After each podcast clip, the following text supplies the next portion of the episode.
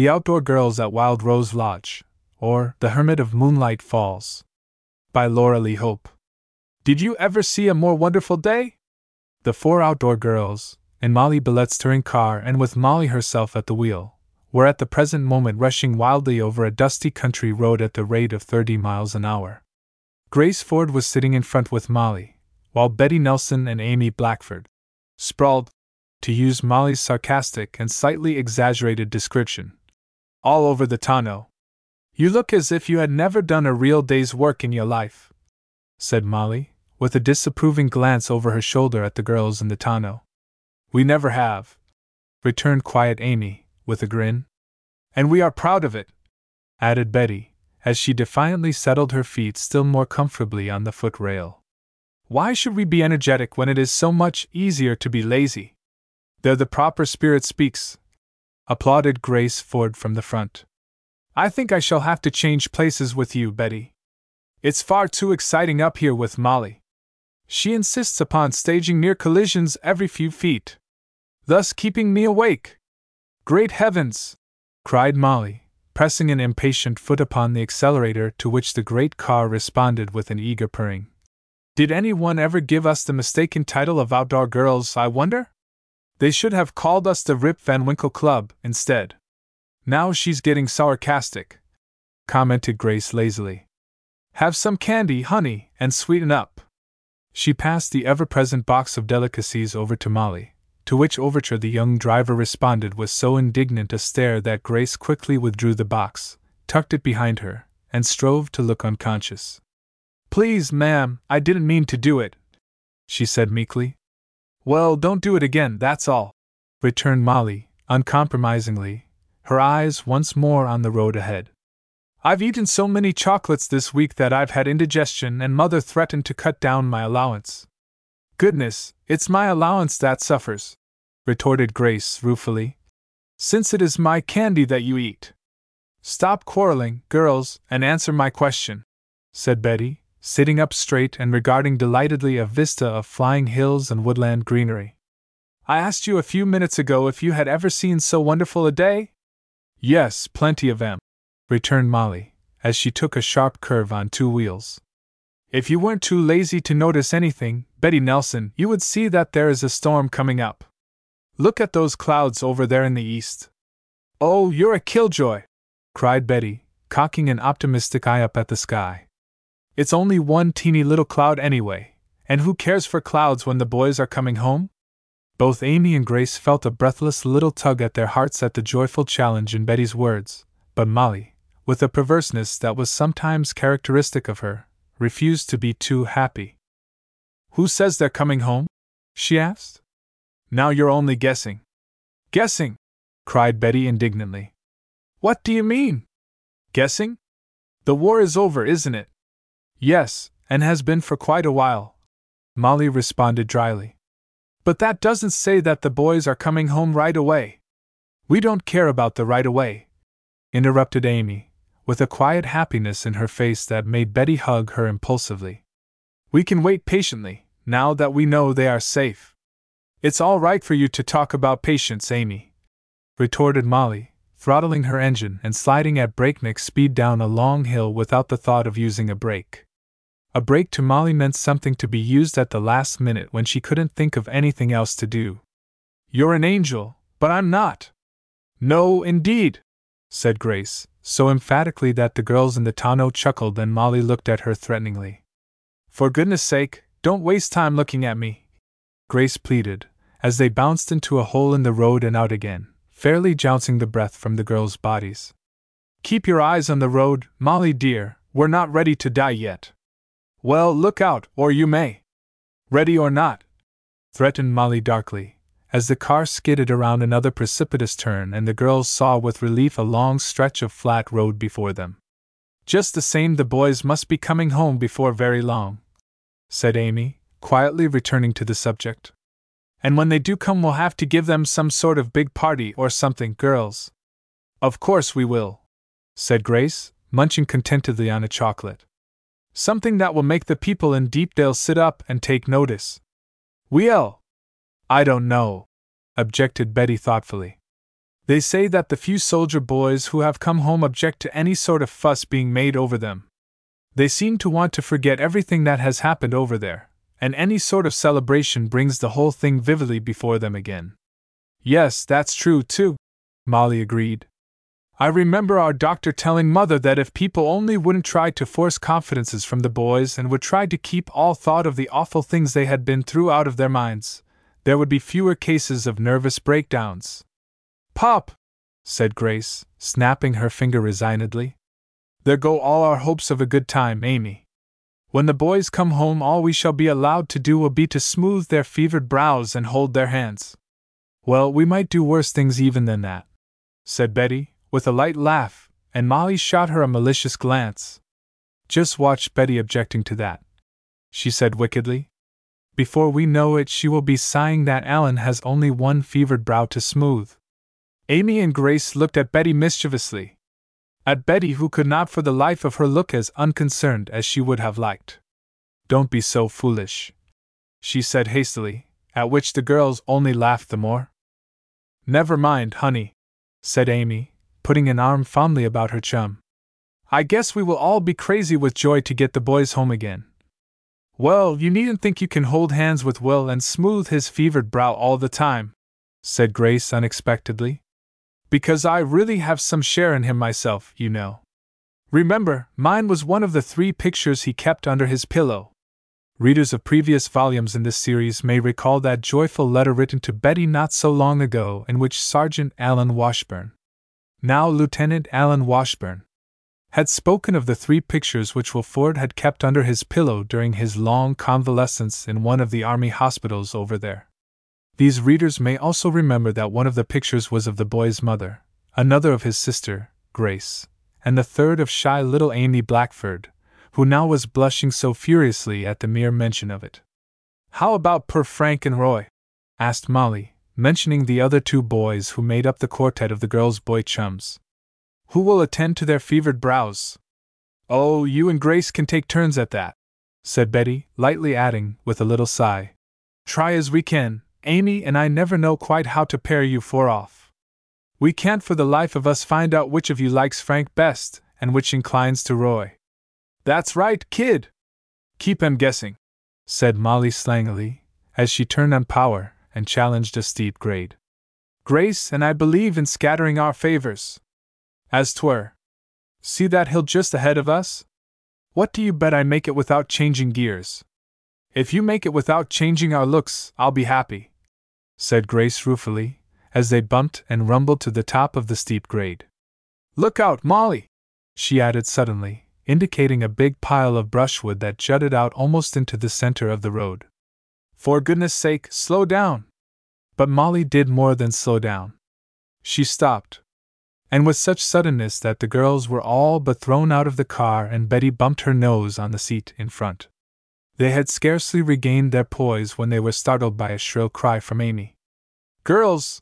She almost screamed, clutching Betty's arm in a grip that hurt. Look at that tree! It's going to fall! Oh, we'll be killed! The girls followed the direction of her pointing finger, and looks of horror sprang to their eyes. Slowly, its descent retarded somewhat by the branches of other trees, a towering giant of the forest tottered and crashed its destructive way downward. And they were directly in its path. Chapter 2 The Falling Tree. For a moment, the outdoor girls sat fascinated, paralyzed, without the power to move a muscle. Then suddenly Grace seemed galvanized to action. She leaned toward Molly, grasping the steering wheel of the motionless car frantically. For heaven's sake, Molly, get out of the way! Start the car! she screamed. I can't, Molly answered, tight lipped. Something's wrong. The motor's dead. But with Grace's scream, Betty had come to her senses and had scrambled out of the car, dragging the still paralyzed Amy after her. Grace, get out! Molly, are you crazy? She shouted wildly. You'll be killed! Automatically, Grace started to clamber to the road, but Molly still fussed with brakes and levers, her lips in a tight line, her eyes blazing. Something's wrong! But I'll get her started, she muttered over and over to herself while Betty raged at her from the road. Get out! Get out! fumed the little captain. Jump, or I'll come after you and we'll both be killed. Molly! Luckily for Molly's suicidal stubbornness, the great tree had been halted for a moment in its downward plunge by some particularly heavy foliage and branches. But the girls could see that it was only a matter of seconds until the giant should tear itself loose and come plunging down upon them. And still Molly fumbled with levers in a vain and foolish attempt to save her beloved car at the risk of her own life. Betty had just jumped upon the running board in a wild attempt to drag her chum from the car when suddenly help came to them from an unexpected quarter. An elderly man came running from the woods, evidently attracted by their excited cries.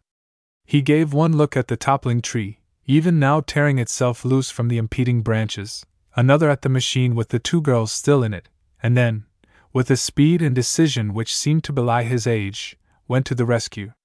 Come! Help me push! he cried to Amy and Grace, who were still standing dumbly in the middle of the road. A moment later, he had thrown himself with all his might against the machine, striving to push it out of the path of the falling tree. In an instant of time, the girls had added their strength to his, and the automobile was moving slowly down the road. Luckily, the car was on a down grade, or they never could have managed it. As it was, there was just time to get out of the way when the great tree came crashing down, its outermost branches just brushing Amy's skirt. The giant had fallen on the very spot where the car had been only a moment before. Girls, breathed Betty, with a shaky little attempt at a laugh. I guess we've never in our lives been nearer death than we were just then. And while the girls are marveling at their almost miraculous escape from a terrible death, time will be taken to introduce the outdoor girls to those readers who have not yet met them and also to review briefly a few of the exciting and interesting adventures they have had up to the time of this present narrative. There were four of them Betty Nelson, or the Little Captain, as the girls often called her because she had such a decided talent for knowing just the right thing to do at just the right moment, was 18, dark haired and dark eyed. She had a fund of vitality, and more than her share of sense and good judgment. All of which went toward making her what she was, the most popular girl in Deepdale. Grace Ford, tall, slender, and willowy, was almost the same age as Betty, but that fact and her love of the outdoors were the only things she had in common with the little captain. Her father, James Ford, was a lawyer, and her mother, Mrs.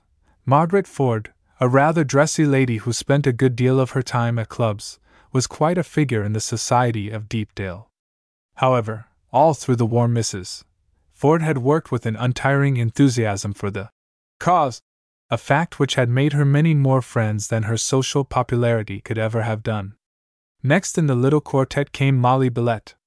Molly was 17, French American, and impulsive, with a quick temper that made more trouble for herself than for anyone else. She and Betty were alike in their splendid vigor and vitality. Molly, or Billy, as she was sometimes called by her chums, had a very lovely widowed mother and an extremely mischievous young brother and sister, Paul and Dora, nicknamed Dodo, who were twins and six. Although the twins were pretty nearly always in trouble, they were really adorable children, whom everybody loved. Amy Blackford, shy, sweet, pretty, completed the quartet. There had been a mystery about her past which had recently been cleared up, and it may have been this mystery that caused the girls to treat her with a little more consideration and gentleness than they did each other. Her guardian was a broker in the city who knew very little of the past except through letters. The four boys who were close chums of the girls and had added to the interest and excitement of more than one of their adventures were Alan Washburn, who was very much interested in Betty, and in whom Betty was very much interested, Will Ford, Grace's brother, who had carried Amy Blackford's picture all through the war, Frank Haley, Will Ford's closest chum, and Roy Anderson, who had not much distinction of any kind except that he was lots of fun, and a chum of the other three boys. In the first volume of this series, the girls went on a camping and tramping tour, tramping for miles over the country and meeting with many adventures on the way. Later, they had more fun at Rainbow Lake, in a motor car, in a winter camp, in Florida, at Ocean View, then at Pine Island, where the girls and boys together had cleared up a mystery surrounding a gypsy cave. Later, the girls and boys found themselves caught in the meshes of the Great War, as many hundreds of thousands of others had been.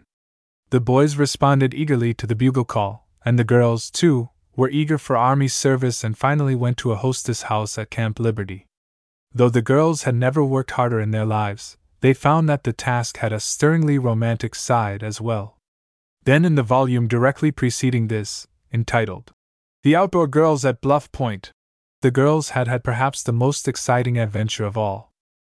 The hostess house at Camp Liberty having burnt down, the chums found themselves forced to take a much needed, although not entirely welcome, vacation and had decided to spend it at a romantic spot near the ocean called Bluff Point. The cottage on the bluff had been loaned to the girls by Grace's patriotic Aunt Mary, who declared that she owed something to the chums for having worked so hard for the good old stars and stripes. Mrs. Ford, worn out with war work, had gone with the girls to chaperone them. Bad tidings at first threatened to overwhelm the chums. The Fords received word that Will was seriously wounded, somewhere in France, and later Molly received a telegram from her mother saying that the twins, Dodo and Paul, had disappeared. Still later, while everything was at its blackest, Betty read Alan Washburn's name among the missing. However, everything cleared up later when the twins, who had been kidnapped, were recovered and their kidnappers sent to justice. Still later, Alan proved that the report that he had been missing was an error by writing to Betty himself, and in the letter he also spoke of Will Ford and the fact that he was getting over his wound splendidly. Of course, there had been great rejoicing, and the vacation had proved a happy one after all. And now, at the time of this story, the war was over and the first regiments of soldiers had arrived from the other side, and the girls were expecting a joyful reunion with the boys at any time. They had not yet made definite plans for the summer, and were just in the position of waiting for something to happen when something had happened with a vengeance. But not at all the kind of something which the four girls had expected. I think you are right, my dear, said the man who had saved the lives of at least two of the girls, rubbing his hands fussily together and peering out of small, near sighted eyes, first at the tree and then at the girls. It was a close call. A very close call. I declare, it was very nearly the closest call I ever saw. For the first time, the girls really looked at him. He was a rather small man, slenderly built, with long sensitive hands and a very bald head, in the center of which a tuft of hair stood comically upright. These characteristics, coupled to the squinting eyes, gave the man a very odd appearance. He was so queer a figure standing there in the center of the road that the girls found themselves staring unduly. Realizing something of this, Betty jumped down from the running board where she was still standing and held out her hand to the little man thanking him in a voice that still trembled a little for the great service he had done them. The other girls followed suit, and so overwhelmed their rescuer that he seemed quite embarrassed, and looked around nervously as if for some means of escape. Betty, seeing his embarrassment, was about to take pity upon him when something happened that they had not bargained for. It began to rain, not gently, but in a deluge, taking the girls completely by surprise. Instinctively they turned toward the car, but Molly suddenly began to laugh in a half hysterical manner. This is what I call fun, she said. Engine dead, caught in the rain, and I've even left the side curtains at home. I guess we're in for it, girls. Chapter 3 The Queer Little Man.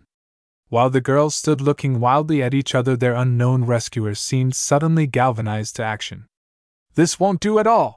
he cried, raising both hands to his bald head, which was by this time very wet and more shiny than ever. You will get your death of cold, young ladies, you surely will. You must come with me. Here, right along this path, I have a cottage. All the time he was talking, he was hustling them fussily ahead of him, for all the world like some old hen with a brood of chickens. The girls, not knowing what else to do and being in rather a bewildered frame of mind, allowed themselves to be hustled. The rain was sheeting down in a terrific cloud burst, so that their clothes clung to them damply, and they began to shiver. They circled the fallen tree which had so nearly been their undoing, and a moment later found themselves upon a narrow footpath which seemed to lead into the very heart of the woods. I wonder where he is taking us, whispered Grace in Betty's ear. Maybe he's a murderer or something. In spite of her discomfort, Betty giggled. Did you ever see a murderer with a bald head like that? she asked. It seemed to the girls as if the path must be at least a mile long, but just as they were despairing of ever reaching the end of it, they came out into a partially cleared space and through the trees caught a glimpse of something that looked like a house. Their new acquaintance, who up to this time had been bringing up the rear, now took the lead and led them over tangled underbrush, stones, and foot bruising rocks, to his strange little dwelling. It's a house! It's a house! cried Grace thankfully, as they hurried after the little man. I guess somebody will have to wring me out when we get inside. I'm soaked through. Goodness, why don't you tell us something we don't know? grumbled Molly, but nobody was listening to her. They had reached the house and the man had swung the door open hospitably. Step inside, step inside, do, he urged with a nervous gesture that reminded the girls once more of the proverbial hen. You will find it dry at least, and I will have a fire for you in a hurry. Just a moment till I get some wood. Just a moment. And while he rambled on, suiting his words with quick, nervous action, the girls crowded inside the cottage and looked about them curiously. The room they had entered was large and scrupulously neat. At first glance, it seemed a queer combination of hunting lodge and museum of natural history. The rough clapboards and beams of the ceiling and walls had never been plastered, and this very crudity seemed somehow to give the room an air of warmth and homelikeness that was very inviting. Hung on the walls were several fairly large skins of animals, a gun or two, and over the huge open fireplace, which very nearly covered one end of the room, hung the magnificent head of a buck. On the wall opposite the fireplace was a set of rudely erected shelves, one beneath the other, and these shelves were covered with specimens of butterflies, beetles, and other bugs of every size and description. That the specimens had been mounted by an expert even an inexperienced eye could see. The girls, who had been regarding the oddities of the room with growing interest, were brought back to a realization of the discomfort of wet clothes by the owner of the place himself. The latter had brought firewood from somewhere, and with the aid of half a dozen matches, had succeeded in getting a fairly good blaze. Then, with a smile of satisfaction, he turned to the girls, rubbing his hands together genially. Come nearer to the fire! Come closer! Do! he urged in his quick, nervous way. I am sure you are chilled through. Quite chilled through. I will bring chairs. He stopped abruptly and looked about him with an embarrassed air, his gaze coming to rest on the only chair which adorned the room. Betty, seeing his confusion, was trying to think of something helpful to say, when the little man suddenly found a way out of his quandary. Ah, I have it! he cried, seizing enthusiastically upon a long bench that stood on one side of the room. Four can sit upon this quite easily, I am sure. A happy thought! A very happy thought! And he pulled and tugged at the bench until he succeeded in moving it close to the fire. Afterward, it occurred to the girls that they might have helped him, for it was a very heavy bench, and he was rather a frail old man. But at the time, they were too interested in this unusual place and their rather extraordinary host to think of anything very rational. However, they seated themselves dutifully in a row upon the bench. For all the world like an orphan asylum out for an airing, as Molly said later, and gratefully stretched out their sodden shoes to the blaze. They were cold and they were wet, and they were fast becoming very hungry, all of which might have been expected to form a very good reason why they should have been miserable. But they weren't miserable. Not at all. To the outdoor girls, the thrill of an adventure always more than counterbalanced the possible discomforts attending it. Their host started to draw up the one chair in the room, hesitated a moment then, as though he had just thought of something, turned and darted through the door, closing it with a little click behind him. For the space of half a second, the girls looked after him. Then they looked at each other. Then they drew a long breath and let loose the flood of curious questions which had been struggling for expression for the past twenty minutes. Well, isn't this a lark? cried Molly, her eyes dancing. Half an hour ago we were awfully bored, and now look at us. Yes, look at us, said Grace with a little sniff. I'm sure we're not very much to look at right now with our hair wet, and our clothes. Oh, for goodness sake, who cares about such things? Cried Betty gaily. I think this is a darling place and I'm having the time of my life. I wonder who he is. He seemed kind of scared just now, didn't he? chuckled Molly, feeling her shoe to see if it was drying out any. It was funny the way he bolted out of the room. Poor old dear! No wonder he was scared, commented Grace, as she took off her hat and tried to do something with her hopelessly bedraggled locks. The way we look, we're enough to scare anybody. Oh dear, hasn't anyone a comb? Why, of course, we carry a complete beauty parlor outfit just for your benefit, dear, giggled Molly. The rest of us don't need it, though. We are too beautiful naturally. You know I like him a lot, the queer little man, I mean, said Amy, evidently following out her own train of thought. He seems kind of fussy and peculiar, but he has an awfully nice smile. Trust Amy to find the smile, said Betty, putting an arm fondly about the younger girl. And of course, we all like him, she added seriously. If it hadn't been for him, we probably wouldn't be feeling so happy right now. Yes, we would probably be in some hospital with our unhappy relatives weeping over our mangled remains, said the irrepressible Molly, and laughed at the shriek that went up at her gruesome remark. There probably wouldn't have been enough of us left to recognize, she added by way of good measure, and they shrieked again. For goodness sake, let's talk of something pleasant, said Grace, rising suddenly and going over to the window. If you want to sit on that old bench all day, you can. It appeared that the girls had no intention of sitting on the bench all day.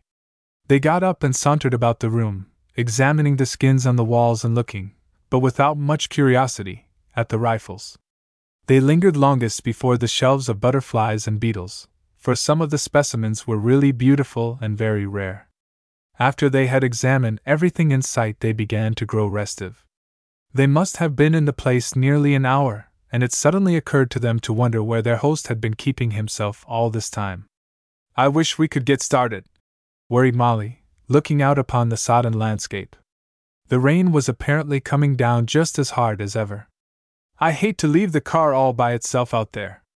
Somebody might steal it. I wish I knew where that man was, said Grace nervously. I never trust strange men. He may set the house on fire for all we know. The words were hardly out of her mouth when the door opened and the topic of conversation himself entered, carrying a tray so big and heaped so high with sandwiches that one could scarcely discover the man behind it. Betty and Amy ran to his assistance, and between them they got the tray safely to the bench. In one delighted glance, the girls saw that not only sandwiches, but a steaming pot of coffee and the remains of what had been a great, three layer chocolate cake were on the tray. At thought of the fussy little man taking all this time and trouble, for it must have taken a good deal of work to make all that formidable array of sandwiches. The girls were sincerely touched and regarded their host with a new interest. There, there, he was saying, regarding the heaped up tray with evident pleasure. You must sit down and eat at once. You must be nearly starved. Famished. I hope this will be enough. He looked at them so anxiously that Betty felt like hugging him. And nearly did it. Enough! Well, I guess it is enough, she said heartily, as the other girls seated themselves on the bench either side of the tempting tray and began enthusiastically to help themselves. It would be plenty for an army. We can't thank you enough. Indeed, we can't, added Molly. It's awfully good of you, said Grace, as she took a bite of her ham sandwich. Awfully good, added Amy, like an echo. The little man waved aside their thanks and drew up the one chair in the room, talking all the time in his quick, jerky fashion. It was no trouble, I am sure. No trouble whatever, he said, adding as though he wished to change the subject. You didn't tell me your name. He hesitated, looking at Betty, who of course did tell him her name on the spot. This proved a signal for mutual introductions, and the girls learned that their new friend was a college professor, Arnold Dempsey by name. They also learned that he had taken up woodcraft in the hope of recovering his health. And while they contentedly munched sandwiches and sipped steaming coffee, the girls learned a good deal more about Arnold Dempsey, and the more they learned of him, the more they felt drawn to him. And when he started to tell them of his two sons who had fought so nobly in the army of democracy, their eyes began to shine, and they leaned toward him with an interest that was intensely real. Oh, it must be wonderful to have two big soldier sons! cried Amy, forgetting her shyness in her enthusiasm. Aren't you dreadfully proud? A gleam came into Professor Dempsey's eyes and his thin shoulders straightened.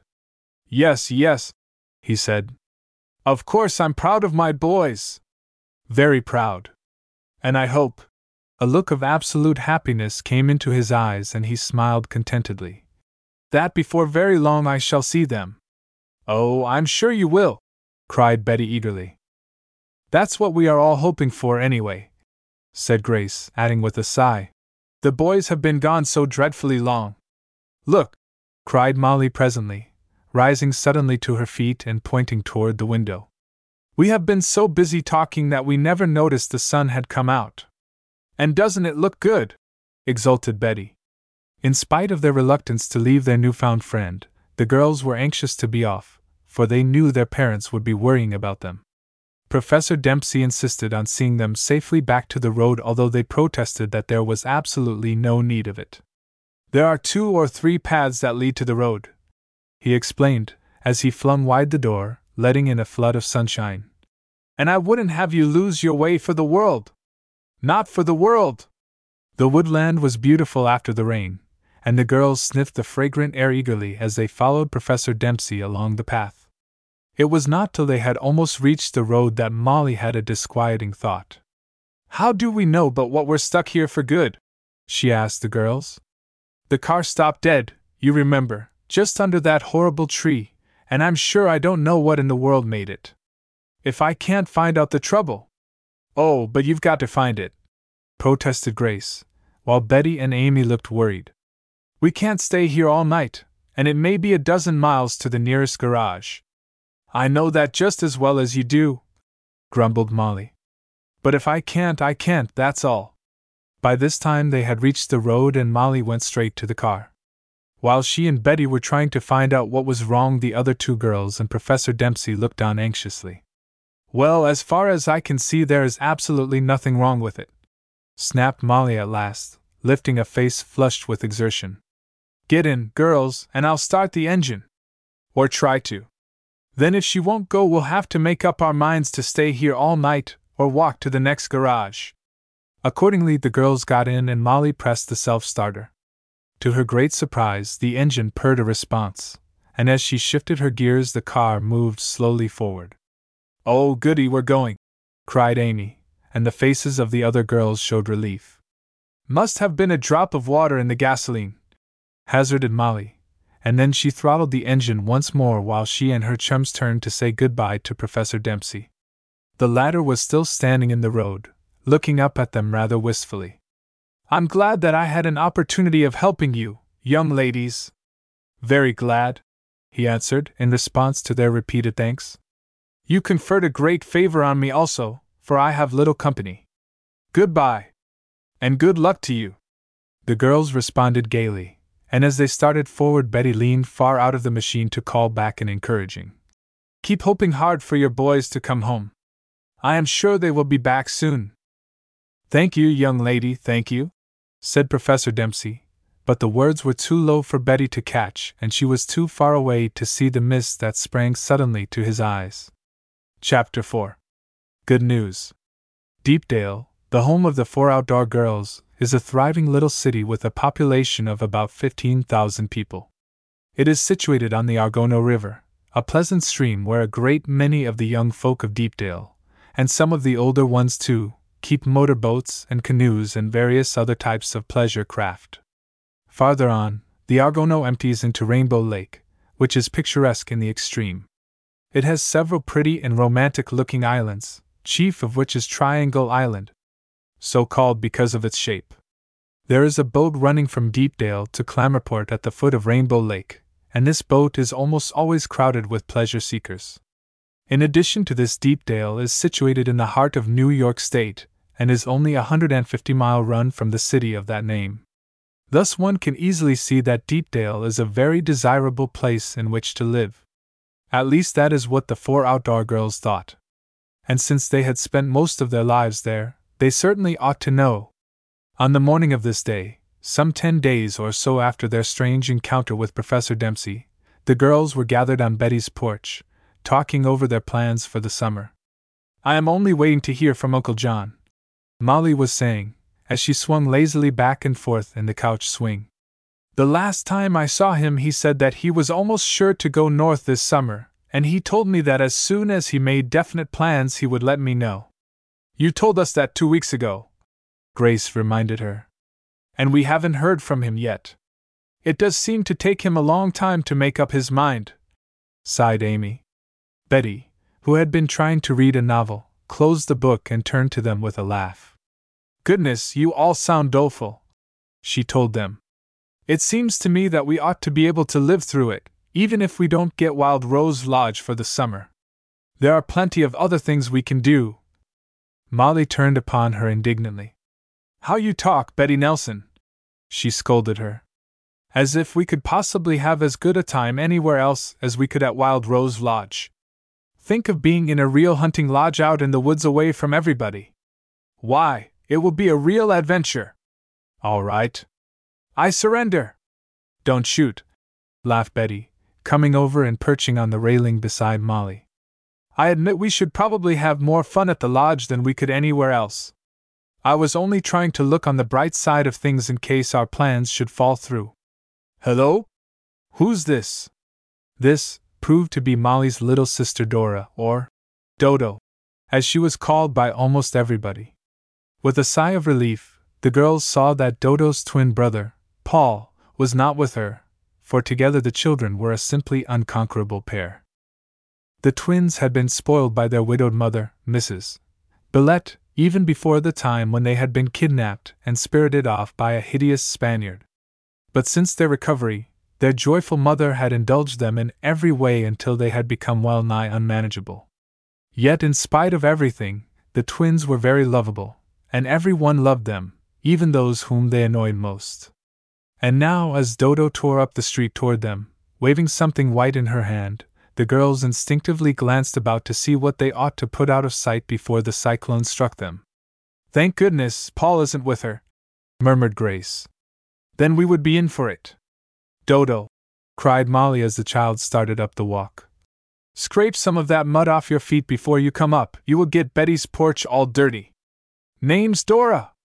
Not Dodo, the little girl answered, paying not the slightest heed to Molly's caution about the mud. Dodo's a baby's name. Don't like it. Got something for you. She stumbled heedlessly up the steps, leaving a trail of mud behind her, and almost breaking her neck in the bargain. Now just look at Betty's porch. Molly was beginning in exasperation when Betty laughingly interfered. Oh, let her alone, Molly, she coaxed. The porch was dirty anyway, and. What's that you have in your hand, Dodo? Something for Molly, answered Dodo, leaning sulkily against the rail, while the girls regarded her anxiously. And if Molly aren't nice to me, she can't have it. Oh, for goodness sake, be nice to her and get it over with, Molly, urged Grace, uneasily conscious of the candy box she had shoved hastily behind her. She was afraid one corner of it might show. So Molly got down from her perch on the railing and went over coaxingly to the little girl. Give it to Molly, honey, she begged. I'll even call you Dora if you will. Always Dora! Never Dodo? asked Dodo eagerly, for she was growing out of babyhood just enough to resent being called by her baby name. Always Dora, Molly promised. For answer, Dodo held out the white thing she had waved at them from the street, and with a little cry of excitement, Molly saw that it was a letter addressed to her in her Uncle John's firm hand. At her exclamation, the girls crowded round her eagerly. She hastily tore open the envelope and devoured the contents. Then she turned to the girls with a glowing face. It's all right, it's all right, she cried, waving the letter round her head like a flag and nearly upsetting her chums. Uncle John says it is settled. He is going to Canada for a couple of months, and we can have the lodge for the whole time he is away, or a part of it, just as we wish. Hooray! How's that for luck? The girls were so excited over their good fortune that they forgot all about Dodo. She, finding herself unobserved, had slipped around the girls to the swing, snatched the box of candy which Grace had exposed when she got up, had taken the steps two at a time, and was flying off down the street before the girls saw what she was up to. Then it was Grace who, with a dreadful premonition, thought of her candy. She turned quickly, saw that the box was gone, and uttered a wail of woe. That little Turk of a sister of yours has done it again! She cried, turning to Molly, while Betty and Amy began to laugh. You just wait till I catch her. I'll get my candy back if I have to. Spank her. This last with a fierce scowl. Betty put an arm about her excited chum, led her over to the swing, and put her down in it. By the time you caught Dodo, there wouldn't be any of your candy left, she said, adding soothingly. Never mind, honey. We will get you some more if we have to take up a collection. Makes me feel like an orphan's home, grumbled Grace, but she laughed nevertheless with the rest and immediately forgot both her candy and Dodo in renewed excitement over Wild Rose Lodge. Just where is this place, Molly? asked Amy. What is it called?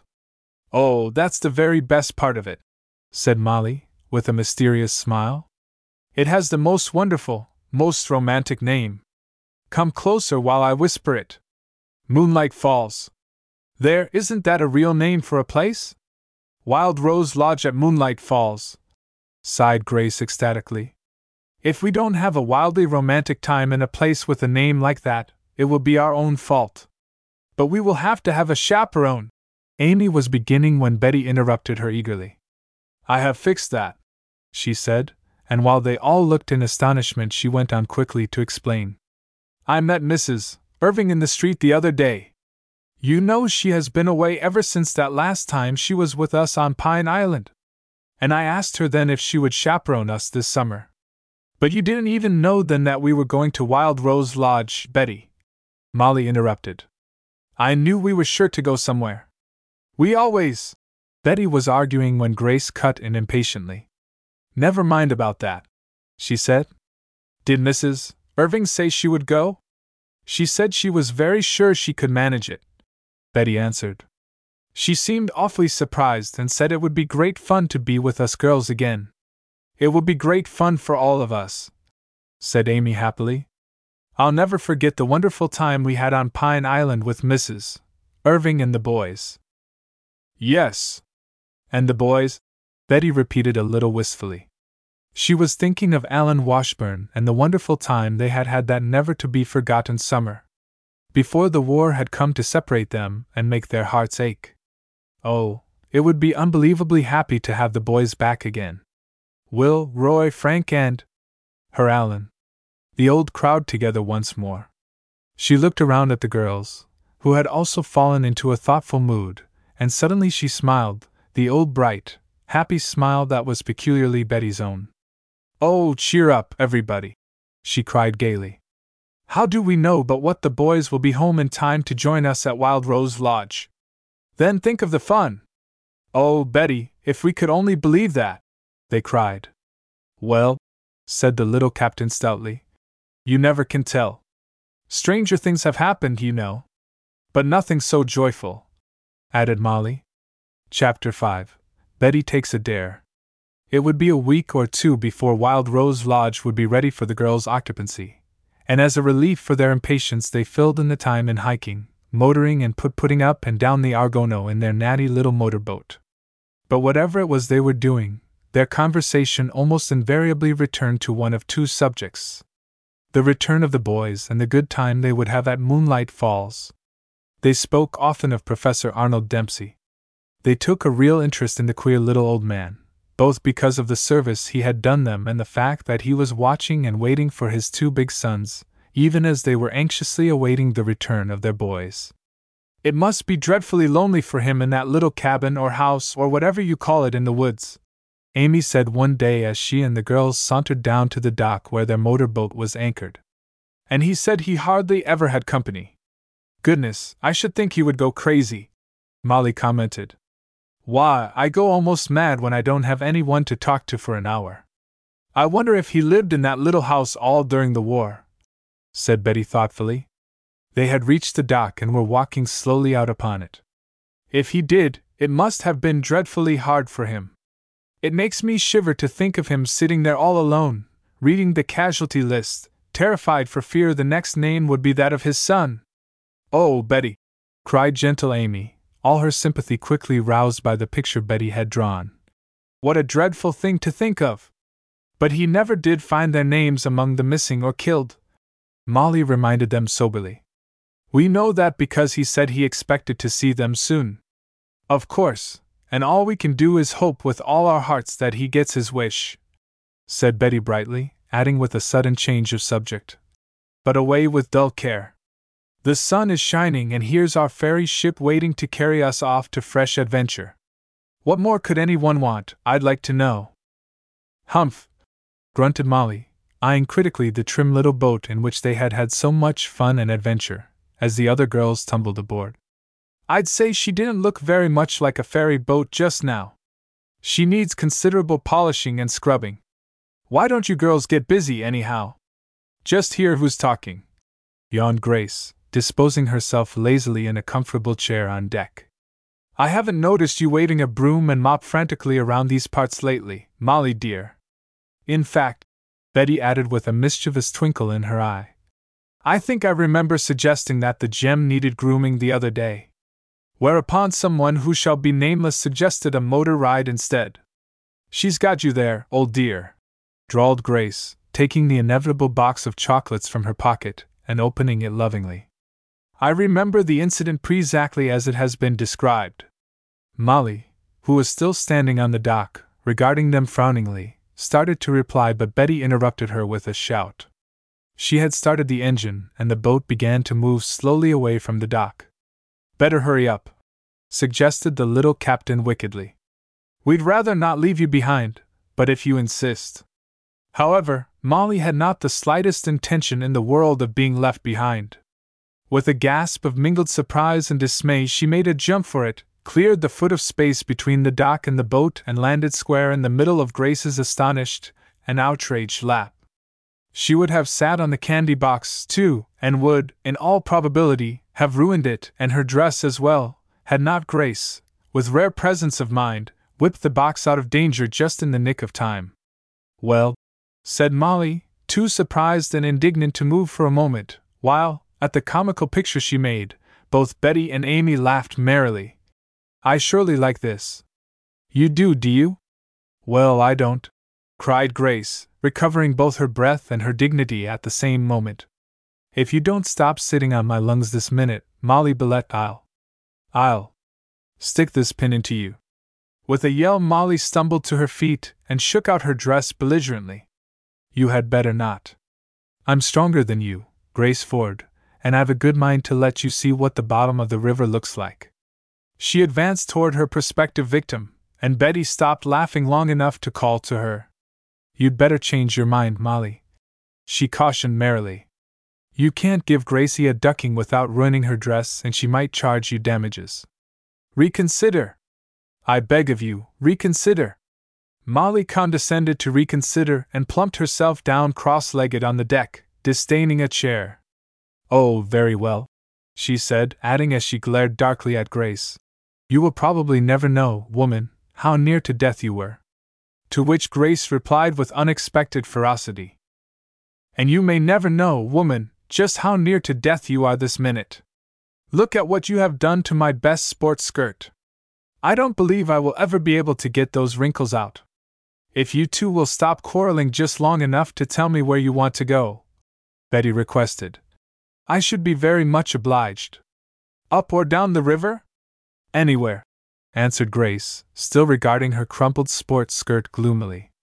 We are just trying to kill time this afternoon anyway, so I don't see that it makes much difference where we go. Suppose we take her up to the point, suggested Molly, getting up from the deck and going over to Betty, who still had the wheel. Maybe we can get some ice cream and a drink of ice water. I am getting dreadfully thirsty already. Betty looked tempted but a little doubtful. You know it is pretty dangerous to run in there, Molly, she protested.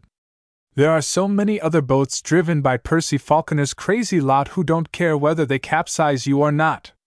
Goodness, Betty, it isn't like you to be afraid.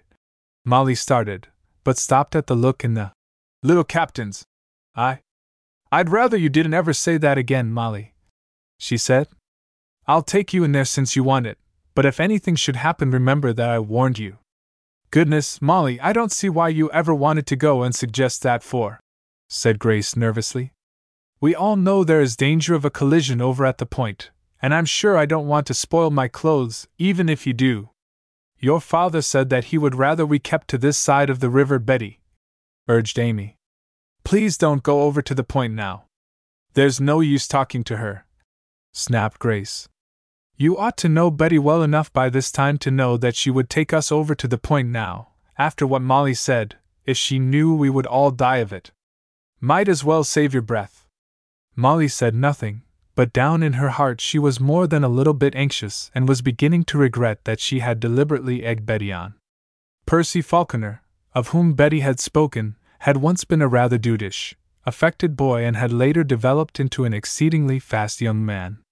He had an immensely rich father, and a mother who denied him nothing, so that he had been able to gather together a few kindred spirits among whom he was the leader.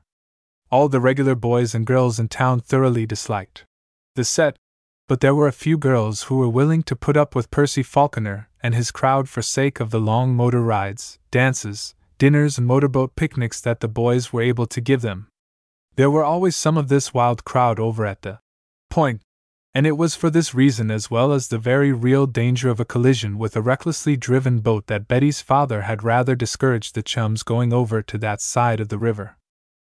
However, the day was fine, the water of the river was as calm as a lake, and the gem flew across the sparkling water like a gull, bringing a flush of pure excitement and pleasure to the faces of the girls. Danger! What danger could there be in this staunch little craft, with Betty at the wheel? They were halfway across the river, now. Three quarters. The gay pleasure craft flaunting up and down the river were becoming more numerous, and Betty slackened speed. Her breath came more quickly and her hands tightened on the wheel. She could drive a boat as well as any boy, but here, she knew, was a situation to test her greatest skill. Craft of all sizes and descriptions seemed to the excited girls to be piling up about them. Most of the boats were being navigated carefully, but now and then a small, fast speed craft would shoot out from behind another so suddenly that Betty would be forced to swerve sharply to one side, fairly grazing the stern of the racing boat. On one of these occasions, when it had seemed impossible to avoid a collision, Amy called out sharply, Oh, Betty, don't you think we had better go back? And Betty replied with a queer little laugh. Might just as well go ahead as back now. We'll be there in a minute. Don't worry. The words were scarcely out of her mouth when two craft running neck and neck and driven recklessly slipped out from behind a sailboat and drove directly down upon the gem. It seemed impossible that the outdoor girls could escape disaster. Chapter 6 Nearly wrecked. The girls did not scream. Perhaps they were too frightened, or perhaps it was just natural pluck. They did jump to their feet, though, as if with some wild thought of leaping overboard. But there they remained, staring with fascinated eyes at the fate that was bearing down upon them. As for Betty, after one breathtaking minute when all the blood in her body seemed to rush to her head, she simply sat there and tried in the second that was given her to think what to do. Almost automatically, she wrenched the wheel around, nearly capsizing the boat with the sudden turn. At almost the same second, as though the thing had been prearranged, the boys in the racing craft swung around in the opposite direction. A slight scraping as the side of the gem slid along the side of the nearer of the racing craft, and they were safe, with no harm done with the exception of a little paint scraped from the side of the boat. It was a moment before the girls could realize what had happened to them. Then a voice hailed them from the boat alongside. In a glance, the girls perceived that the voice belonged to no other than Percy Falconer himself. Hello? called Percy, adding boisterously as he recognized the girls. Well, by all that's holy, if it isn't the outdoor girls.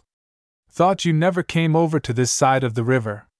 We don't, Betty answered, the hand that still gripped the wheel shaking nervously now that the danger was over. And I don't believe we ever will again, either. I say, your teeth are chattering, cried Percy, looking at Betty in open admiration. In the old days, Percy had tried hard to win favor in Betty's eyes, but the latter had always treated him with a good natured indifference not unmixed with contempt that had been very hard for the young dude to bear. During the years he had still admired Betty from afar and hated Alan Washburn for being the lucky one. So now he hastened to make the most of what he thought was an opportunity. Come on over to the point with me and Derby here. Indicating the young fellow in the other racing craft who had drawn his boat up close to them and was looking on with interest. We will get you something to steady your nerves a bit. We had a pretty narrow squeak that time, and it's no wonder it upset you a little. He was supposedly addressing all the girls, but his eyes were only for Betty. As for her, she suddenly had a startlingly clear mental picture of what her father would think were someone to tell him that his daughter and her chums had been seen at the point with Percy Falconer and a friend of his. In days gone by, Percy had been very insipid, his mind entirely on his clothes. Now he had become a sport, and the report was that he caroused around not a little. Betty turned to the youth with a decided little shake of her head, though her eyes were smiling. I think we shall have to go right back, she said.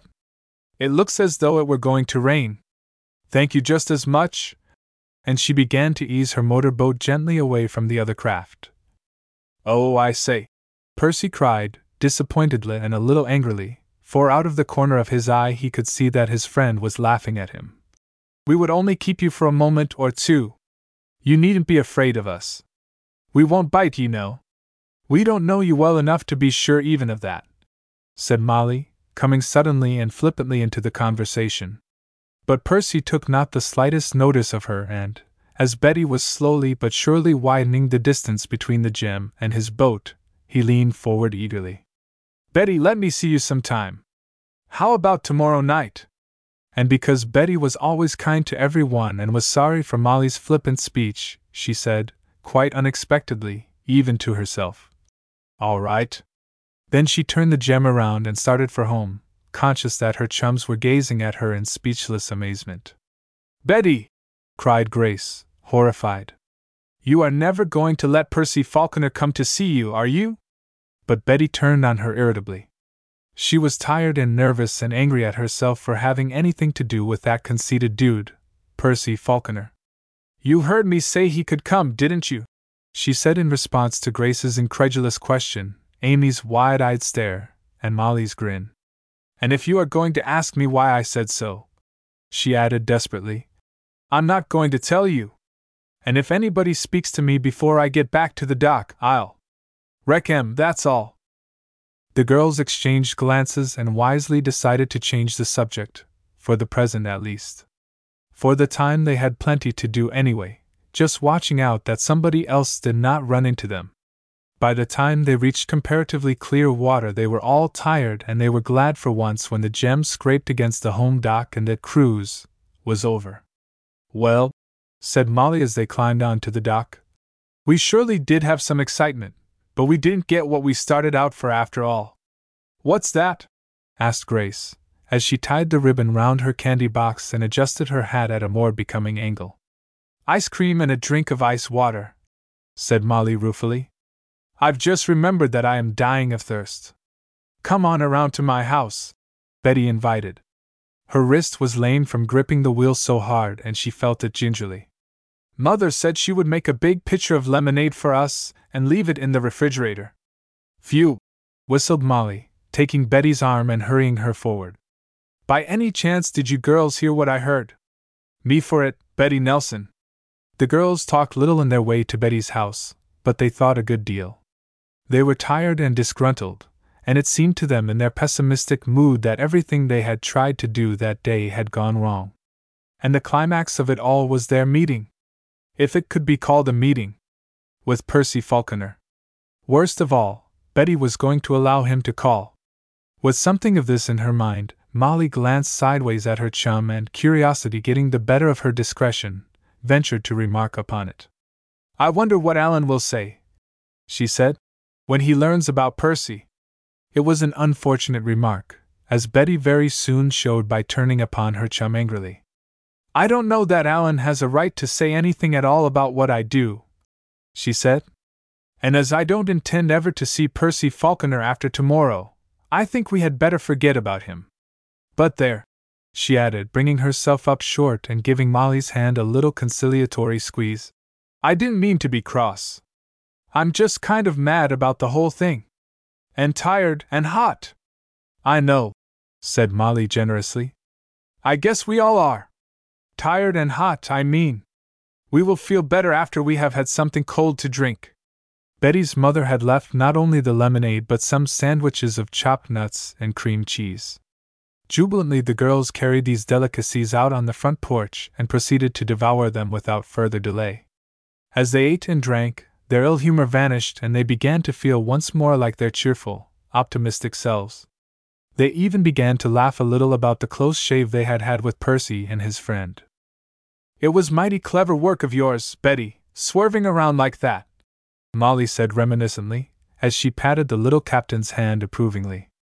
I'm sure I would have been so scared I'd have gone right ahead, and then there would have been a nasty smash.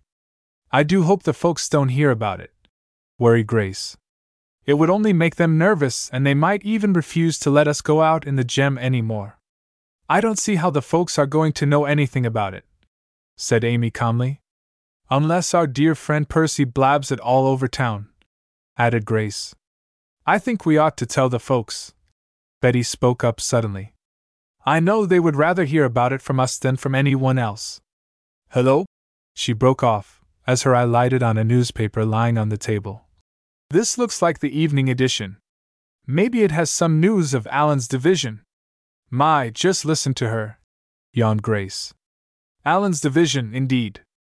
As though he were the only one we were interested in. But her words were cut short by a startled exclamation from Betty. Oh, girls, look here! she cried. Look at these names. Oh, I hope it isn't true. I hope it isn't. Chapter 7 Bad Tidings Confirmed. I wish I knew what you were talking about, said Molly, pausing with a sandwich halfway to her mouth, while Amy and Grace regarded the little captain with astonishment. What names? Where? But Betty was paying no attention to them. She was reading hastily the column that had caught her startled attention. Listen to this, she said, reading out loud. Among those who were killed in the last great Allied offensive are the names of these brave soldiers James Browning of Columbus, Ohio. No, that isn't what I mean. Look, here they are James Dempsey and Arnold Dempsey, Jr. Girls, do you suppose? And she looked at them with widening eyes. Arnold Dempsey, Arnold Dempsey, repeated Molly, searching in her memory but Amy interrupted excitedly. That was Professor Dempsey's name, wasn't it? she asked. Oh, Betty, do you suppose it could be his son? Why, of course it is his son. How could it be anyone else? cried Grace, the excitement beginning to communicate itself to her. Arnold Dempsey, Jr. And the professor said his sons were over there. Didn't it say something about James Dempsey, too, Betty? asked Molly, fairly snatching the paper from her chum. Yes, here it is. Do you suppose that can be his other son? Betty shook her head soberly. I don't know, she said. Of course, he didn't tell us the name of his other son, but it might easily be James. Oh, I hope it isn't so, she added, her heart aching for the lonely old man whose one big interest in life was his boys. I do hope there has been some mistake. I guess we all do, said Amy gently, adding with a sigh, but I'm afraid there isn't very much hope of it. The government is usually right when it comes to things like that.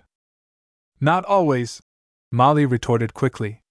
Look at the time they reported that Alan was among the missing and he wasn't at all. That is the only mistake we happen to know about, but I fancy there are plenty of others.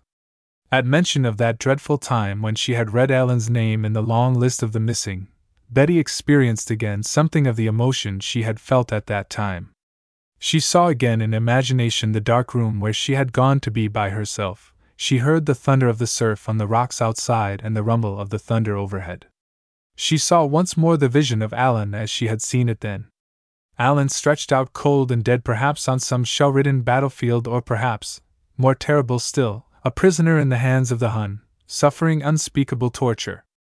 But this is not as bad as though the boys were missing, she said suddenly, speaking her thought aloud. At least the professor will know that his sons are dead. The girl started and looked at Betty queerly.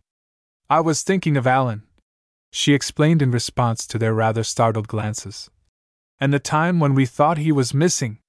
If this thing is true about Professor Dempsey's sons, I think I shall be able to sympathize with him, almost better than any of you. I guess you will, honey, said Molly soberly, putting an arm about her chum. It was a terrible time for us all. There at Bluff Point. But it was almost worth the suffering when we found out that Alan was alive and well and never had been missing at all. Do you remember how happy we all were then? Happy, Betty repeated, shaking off her depression and smiling at the memory. I'll say we were the happiest girls on earth. Especially after we recovered the twins. But what, she said, coming back to the present subject, are we going to do about Professor Dempsey? We ought to do something, you know. I suppose we ought, said Grace, a little vaguely. But I'm sure I don't know just what. I think, suggested Amy practically, that the best thing would be to try to find out first of all whether these poor boys who were killed are really Professor Dempsey's sons or not. Humph, that sounds all right, observed Molly. But has anyone here any suggestion as to just how we will go about it? I'm sure I don't know any one who is acquainted with Professor Dempsey. Or his family either. I've got it, said Betty, leaning forward eagerly. It may not be much of an idea, but then again it may. Speak up, speak up, what's on your mind? urged Molly slangily. Well, said Betty, there is Mr. Haig, principal of Deepdale High. He knows pretty nearly everyone at the university where Professor Dempsey used to teach, and he is more than likely to know whether the professor has any sons and what their names are. Yes, that is all right as far as it goes, broke in Molly impatiently. We all know Mr. Haig, Amy began, but this time it was Grace who interrupted. Yes, we all know him, she said. But I'd like to know if there is any one of us. Except Betty, perhaps. Who would have the nerve to go to him and ask him a question like that? Say, who's telling this story, I'd like to know? broke in Betty impatiently. I'm not asking anyone to go to Mr. Haig with that question or any other. Although I would be perfectly willing to brave the lion in his den if there were no other way. My plan is this Dad knows Mr. Haig, you know. Went to school with him. Old college chums and all that. I'm sure that if we asked him real pretty, he would go to Mr. Haig and find out about Professor Dempsey for us. Then suppose we find out that Professor Dempsey hasn't any sons by the name of James and Arnold? suggested Grace. Then we shall be mighty glad we took the trouble to find out and set our minds at rest, answered Betty soberly. And if we find out that they are really his sons, what then?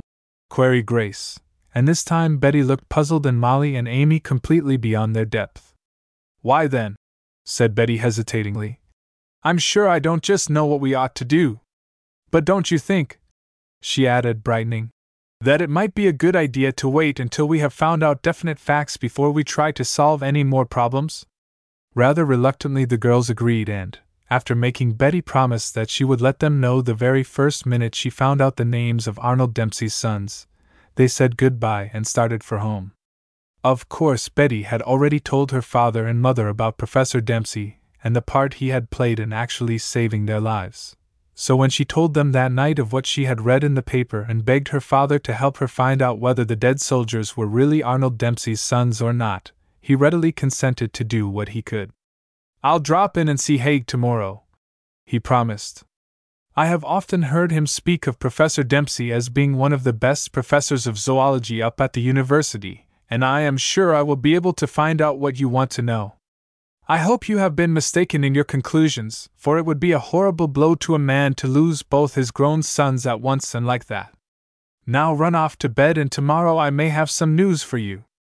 With this, Betty was forced to be content. She went to bed, of course, there was nothing else to do, but she tossed restlessly all night, and what sleep she got was checkered with horrid dreams, and she woke up in the morning feeling as though she had not been to sleep at all.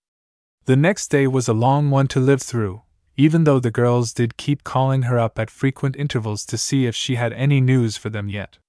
She became so tired of hearing the telephone bell ring at last that she stuffed a handkerchief between the bell and the clapper and sat down to read a novel, and while away the time as best she could till her father came home. Luckily for her. And him too, perhaps. Mr. Nelson did get home early, and he was no sooner inside the door than Betty grabbed him by the arm, led him over to a divan in the corner of the living room, and let loose upon him a flood of questions. Did you see him?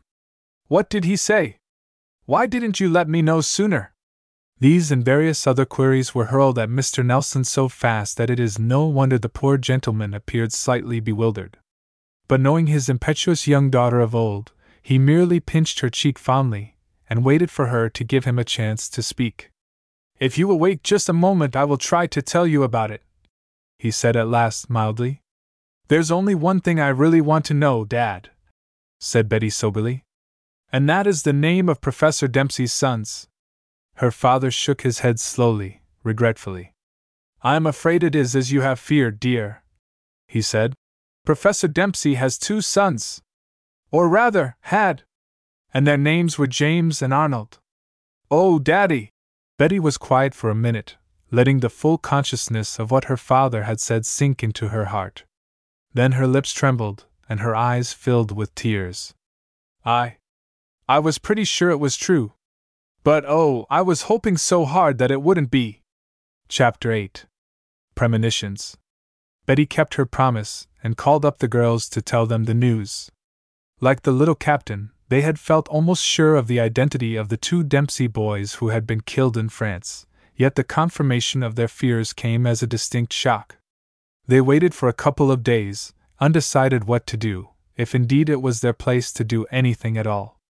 Vaguely they felt the need of comforting the queer little professor in his hour of greatest trouble, and yet they were at a loss to know just how to go about it. Meanwhile, the occupations that had ordinarily filled their days to overflowing with fun seemed dull and uninteresting, and they found their thoughts reverting again and again to the bereaved father in his lonely little cabin in the woods. Percy Falconer had called at Betty's house the day after the incident on the river as had been arranged, and Betty had conceived the plan of having all her chums there to meet him. Her hope was that the gay Percy, seeing four, where he had expected only one, would be overwhelmed with numbers and would flee the premises early. To return no more. Her faith in her plan was more than justified. Percy had always been a little afraid of the outdoor girls. Betty in particular. But it is probable that if he had been able to meet them one at a time, he might have come off victorious. As it was, he was routed, completely and ignominiously, leaving the girls to laugh at his discomfiture. There, I guess that is the end of that pest, Molly had said when she had recovered a little from her mirth.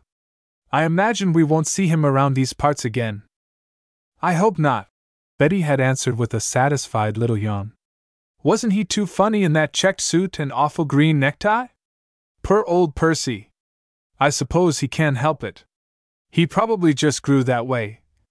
She had been comparing him all evening with her splendid, upstanding Alan, and poor Percy had certainly not gained by the comparison. The amusing incident served to divert their minds somewhat from the thought of Professor Dempsey, but the picture of him haunted their minds so continually day and night that the outdoor girls finally decided that something must be done about it. I can't stand it any longer, Betty confided to them one morning when they stood on Molly's porch discussing what course of action it would be best to take. I have a queer feeling that the poor professor is in desperate need of friends, and I don't believe I'll be able to sleep another night until I find out something definite about him. Won't he think we are sort of butting in? asked Grace, hesitating a little. He might think we came just out of curiosity. I don't think he would, said Molly. You know, he invited us to come back sometime when we could stay long enough for him to tell us something about those bugs and butterflies and things he sticks pins into. That's the idea, exclaimed Betty quickly. We won't have to tell him we know anything about his trouble. If he tells us, why, all right, but if he doesn't, of course we won't try to force a confidence. Anyway, she finished soberly, we'll have the satisfaction of knowing we have done our best for him whether it really helps him any or not. And we owe him a very great deal. Spoke up Amy softly.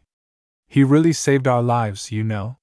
So it was settled, and while the other three girls ran home to put on coats and hats and get ready for the drive, Molly ran around to the garage and brought her big car to the front of the house.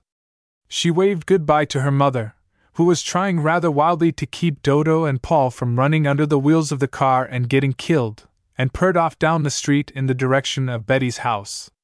When she arrived there, she was a little surprised to see that Betty was backing her fast little roadster down the drive. To Betty, the little car was almost alive, and she talked to it as she would have to some loved horse or dog. She scrubbed it and scoured it and shined it so that it always looked like a brand new car.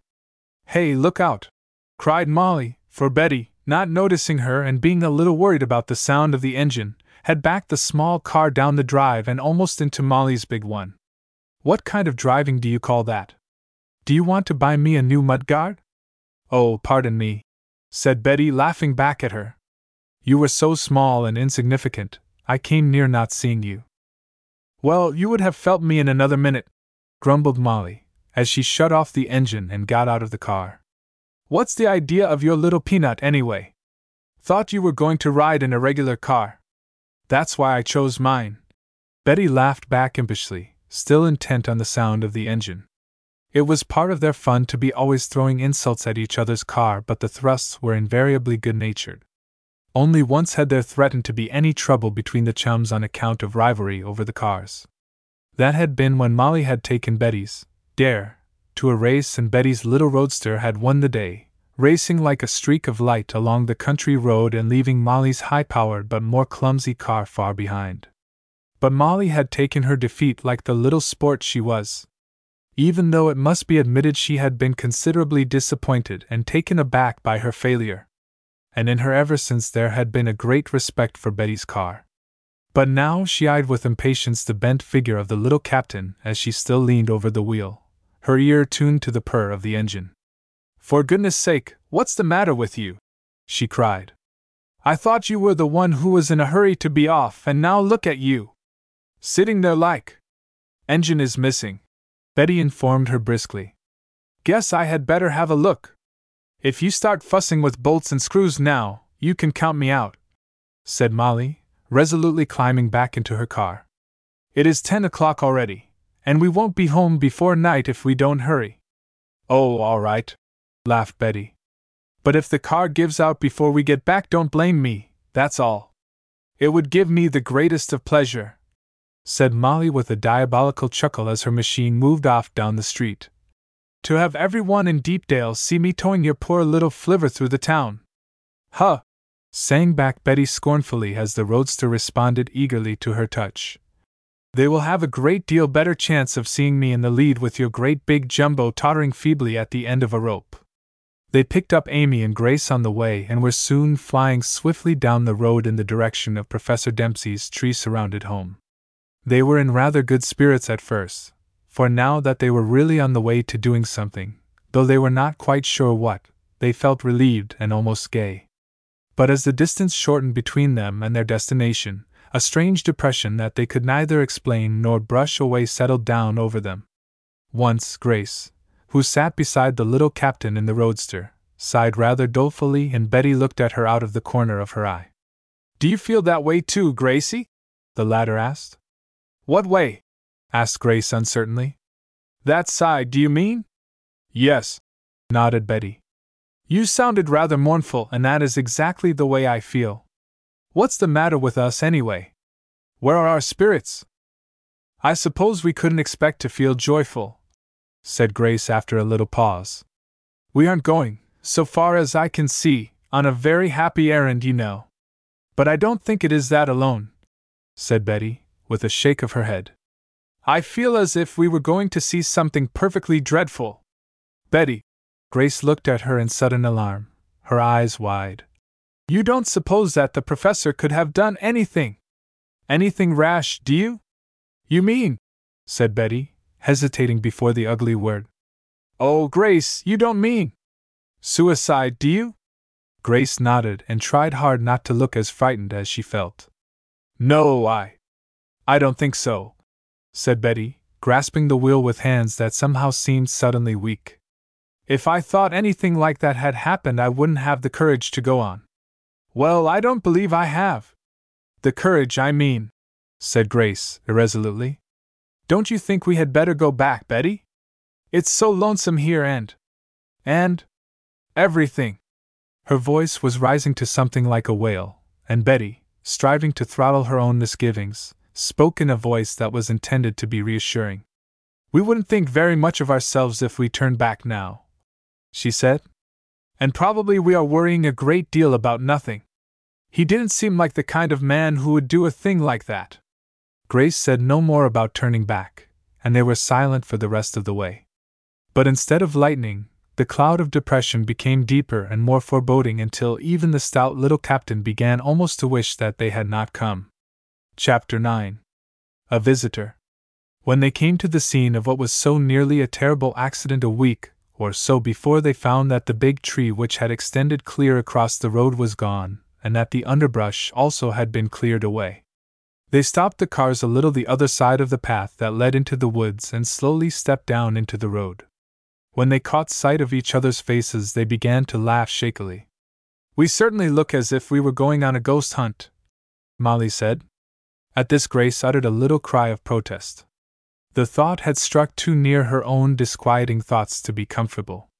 For goodness sake, somebody say something cheerful, she begged. I've got to get up my courage some way.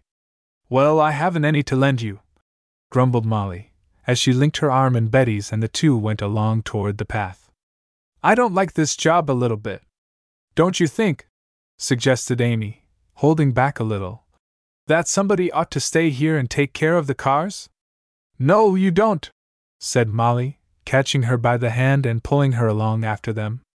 If one of us goes, we are all going. Oh, come along, urged Betty, eager to get the thing over with.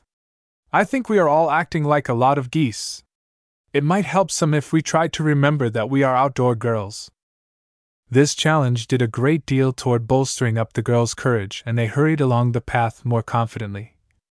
Their pace slowed a bit, however, when they reached the cleared space where the little cottage stood, and they paused for a moment in the shelter of the trees to discuss what to do next. Do you think we had all better go? asked Grace nervously. Perhaps the four of us would frighten him. No, we will all go together, said Betty decidedly. There is nothing to be gained by standing here talking about it. Come on, girls. She started across the cleared space, and the girls followed slowly. The little cottage looked deserted and forlorn, and the dreary aspect of it served to increase the girls' uneasy sense of disaster. Betty knocked gently on the door, which had, upon that other occasion not so very long ago, been hospitably opened to them. But though they waited breathlessly for a response, none came. The house was as silent as a tomb. Do it again, Betty. He might be asleep or something, suggested Molly, with a glance over her shoulder at the quiet woodland. Knock harder this time. Betty obeyed, but with no better success than the first time. Everything was as silent as before. Isn't there a bell, I wonder? suggested Amy, wishing ardently that they were back on the road once more. Perhaps your knock isn't loud enough for him to hear. We might tap on the window, suggested Grace. If I use my ring on the window pane, he surely ought to hear that. She started to suit her action to the words when an exclamation from Betty made her pause. The latter had tried the door and found to her surprise that it gave to her touch. The door is unlocked, she said. I don't believe the professor is in here at all, and if he has gone into the woods to hunt his butterflies and beetles, I am sure he wouldn't mind our going inside. What do you think? She was about to push the door open, but Grace detained her with a nervous hand on her arm. Oh, I don't think we had better go in, Betty, she cried. You know what we were speaking of in the car. Suppose we should find that he has. That he has. That he has what? asked Amy, her eyes wide. For goodness sake, what do you mean, Grace? Betty tried to stop her, but Grace hurried on heedlessly. He may have committed suicide, she cried, adding, in response to Molly's and Amy's cry of horror. You know he must have been desperate enough to do anything, poor old man, out here all alone. At the conviction in Grace's tone, Betty felt her own nerves slipping. She did not want to go into that silent house any more than the other girls did. Every instinct in her commanded that she run from the place to the commonplace safety of the road. She was afraid of what she might find on the other side of that unlocked door. And yet, I'm going in, she cried, and suiting the action to the word, pushed the door quickly open and stepped over the threshold. Emboldened by her example, the other girls followed and stopped short with a cry of dismay. They had not found what they feared, but something almost as bad. The room, which had been so neat and orderly when they had last seen it, was now the scene of such utter confusion as one might only hope to see depicted in a cubist's nightmare.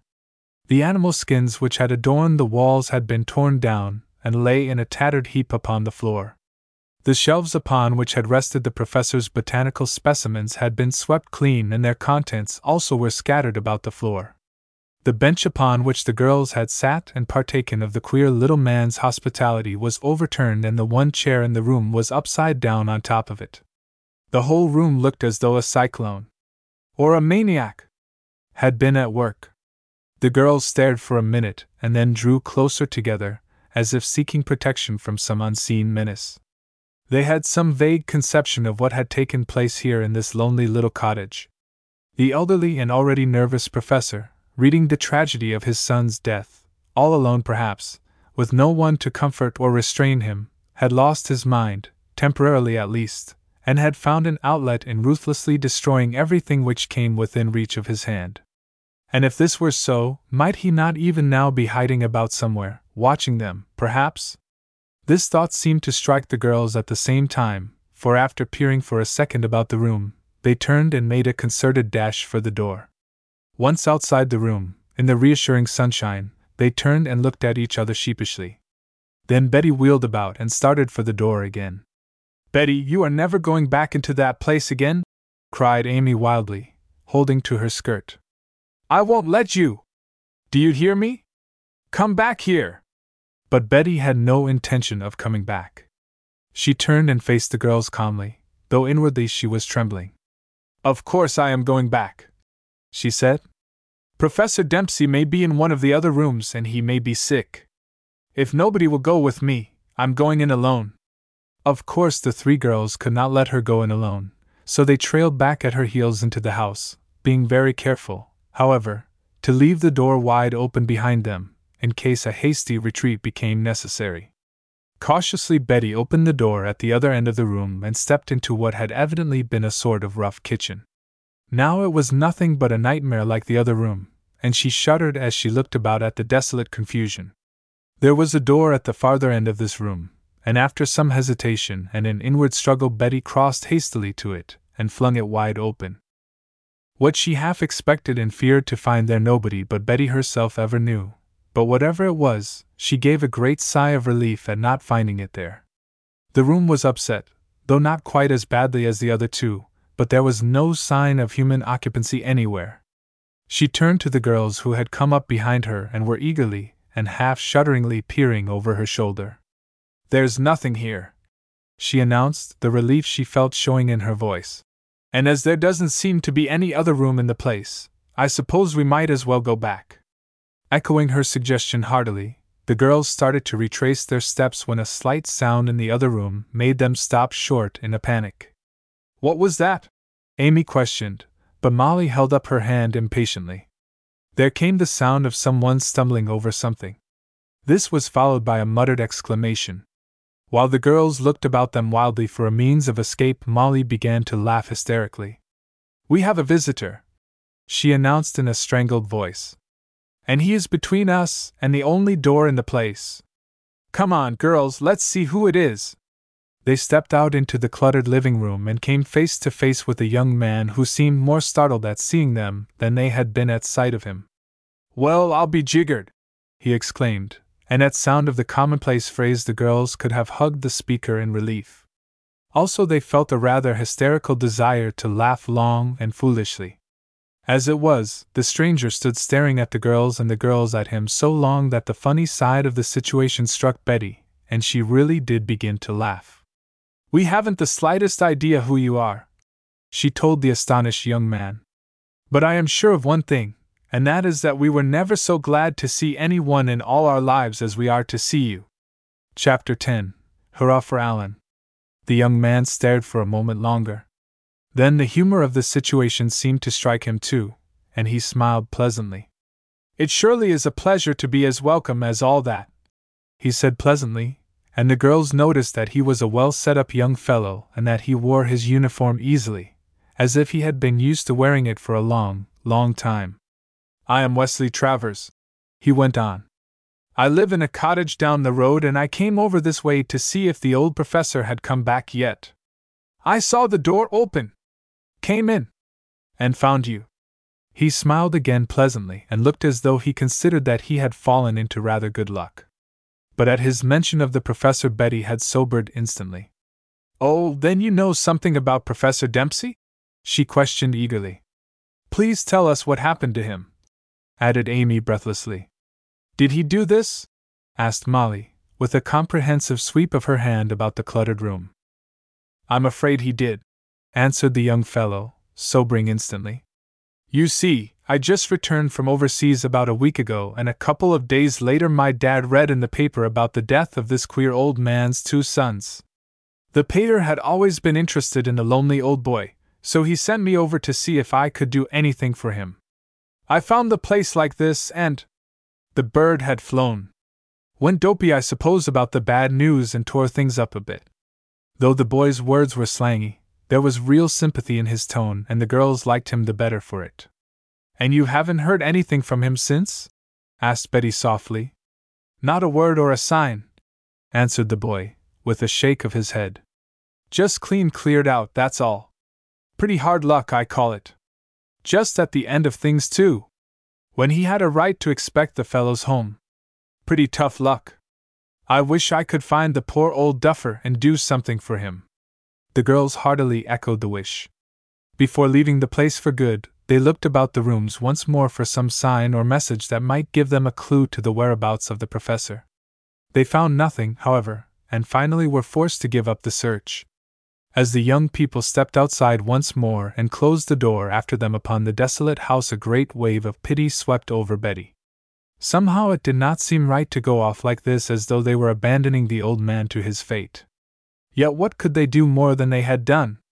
Girls, she said, a little quiver in her voice, I would give almost everything I own to find the poor old professor and help him back to happiness. If I only could, she added after a pause. Well, said Wesley Travers, as he looked admiringly at Betty's flushed, sympathetic little face. I imagine if any one could find him and bring him happiness, you would be that one the young soldier accompanied them back to the road. After thanking him for the information he had given them, the girls climbed into their cars and headed toward home, leaving Wesley Travers still standing in the road and looking after them thoughtfully. A mighty nice bunch of girls, thought the latter. Especially the little brown haired one. They seemed rather interested in that dotty old professor, too. Lucky fellow to have four girls like that interested in him. After this remark, he started off toward home. Luckily for the girls, the next few days were so crowded with preparations for the trip to Wild Rose Lodge that they had not much time to dwell on the poor old professor and his misfortunes. Only at night would they sometimes dream queer dreams in which wild eyed men went around smashing everything in sight, and a little cottage stood lonely and desolate and ghost like amid a silent forest of trees. After a night like this, the girls were always glad to awake and find the sunshine streaming cheerfully in their windows and they would throw themselves with more than usual energy into the activities of the day. Yet, try as they would, they could never quite blot the tragedy from their minds. On the afternoon of the day before they were to start for Moonlight Falls, the girls were gathered in Betty's garage at the back of the house, where the little captain was giving her car one last overhauling to make sure that it was in perfect condition for the trip. Molly suddenly espied the postman coming down the street. Now, the postman was a very popular man with the girls, for the reason that he brought almost daily some message from the boys on the other side. He sympathized with the chums so fully in their desire for letters with the red triangle in one corner that he actually confessed to a guilty feeling when he had no missive of the sort for them. So now, as Molly ran toward him with outstretched hand, he held up to her delighted gaze not only one letter but four. One for each of you, he said beamingly, as Molly reached him. I thought that probably I would find all four of you at one place, so I kept the letters together. Oh, thanks, it is awfully good of you, said Molly absent mindedly, as she took the welcome letters and hurried with them back to the garage. One for each of us, just think of that, she cried to the questioning girls. It looks as if the boys had all written at the same time. Put down your duster, Betty, for goodness sake, and read what Alan has to say. Maybe, she added hopefully as she ripped her envelope open. They will tell us something definite about coming home. So down the girls sat in the midst of dust cloths and more or less dirt to find what the boys had written. For a moment only the crackling of paper broke the silence. Then Grace gave a little joyful cry. Will says he is almost sure to be home soon. And he has been made a sergeant. Amy interrupted, or rather added, her eyes shining with pride. Just think of that. Will, a sergeant! I was just going to tell them that if you had waited a minute, said Grace, rather crossly. There was quite a little jealousy between Grace and Amy over Will. Grace had declared more than once that whereas she had known her brother all her life, Amy had only known him for a couple of years. Or. or more. Grace loved her brother devotedly, and once in a while she resented Amy's place in his affections. So now, to change the subject and avert a possible quarrel, Molly jumped into the breach. Listen to this, she said. Roy and Frank have been made corporals and Alan. Oh, look at Betty blush. She looked gleefully across at the little captain and Amy, and Grace followed her glance. Betty was not blushing, but she felt as uncomfortable as though she had been. Tell us what Alan says. Molly dared her wickedly. Come on, honey! Dare you to! You can go on daring all you like, said Betty defiantly. This time she was blushing. From the fact that she knew she could not, or would not, tell the girls what Alan had said in his letter. Not for anything in this world. I don't mean what you mean, said Molly, enjoying her confusion immensely, while Grace and Amy looked on laughingly. I just thought that maybe you would like to be the one to tell us about his promotion. His promotion! cried Amy and Grace together, and Betty looked quite as bewildered as any of them. Molly, for goodness sake, tell us what you mean, she demanded. But didn't he tell you about it, Betty? Molly insisted. Wait a minute, said the little captain as she hastily scanned the pages of her long letter. Then, down near the end of the last page, she found it, just a little paragraph, put in as though it had been an afterthought. Why? cried Betty, her eyes beginning to shine with excitement. Girls, listen to this. Alan has been promoted. He's an officer now. A lieutenant. Think of it. Leather leggings and all. It was too much for the girls. They laughed and cried and hugged each other and tried to imagine Alan in his new uniform to their heart's content, for the young new made officer was a favorite with them all. Goodness, said Amy happily. I suppose when he gets home he will be altogether too high toned to notice common folk like us. Oh, I don't know, said Grace happily, adding with a sly little glance at Betty. I imagine he will make an exception of one of us at least. I wonder, drawled Molly as she picked up her unfinished letter. Which one of us you can mean? Chapter 11 The Hold Up. The girls were glad that the letters had come from the boys just as they had, for it helped them to bridge over the tediously long wait till the next morning. They read the missives with the little red triangles in the left hand corner over and over again and whisper it. At least two of them slept with the precious letters under their pillows. And then, the morning was upon them. It was a beautiful morning, too, and as the girls dressed hurriedly, they were glad that they had arranged to start early. In that way, they could take their time and enjoy to the full the glorious ride to Moonlight Falls. It was only 55 miles, but by driving slowly, they could make it seem like twice that. It was barely half past nine when Betty, having finished breakfast and put the last finishing touches to her new white hat, ran around to the garage to get the car out.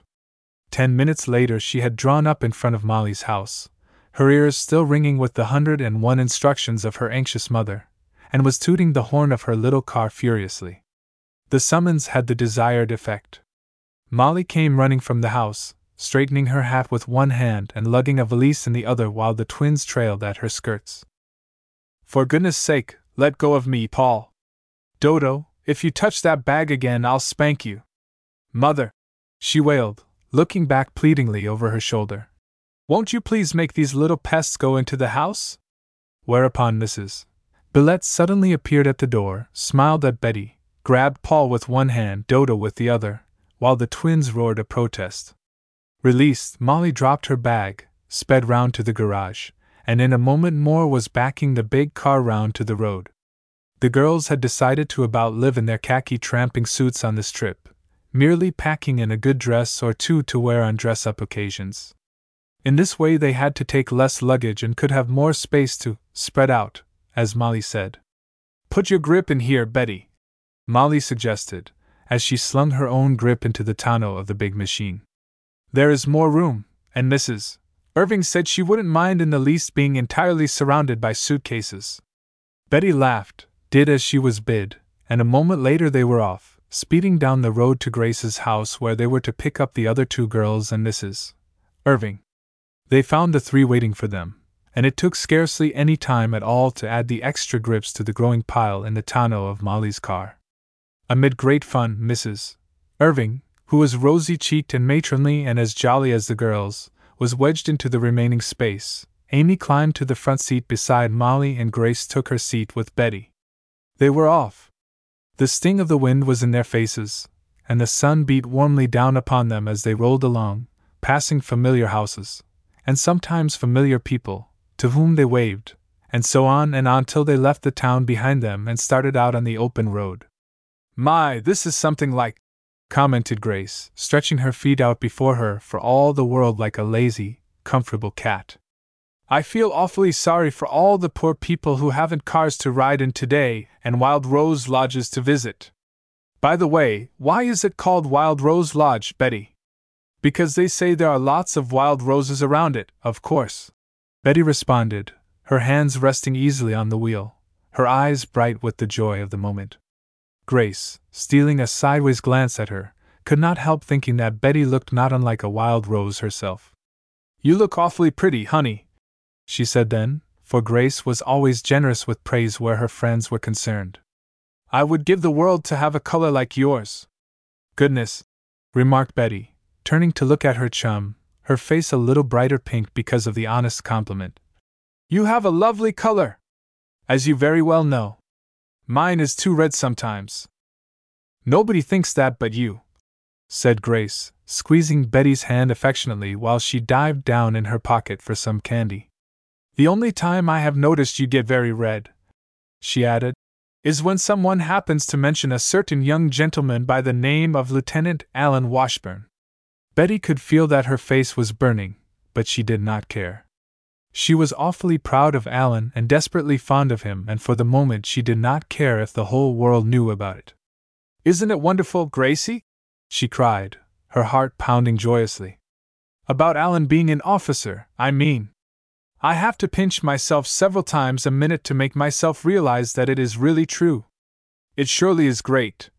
Grace answered slowly, adding after a moment, while a faraway expression crept into her eyes.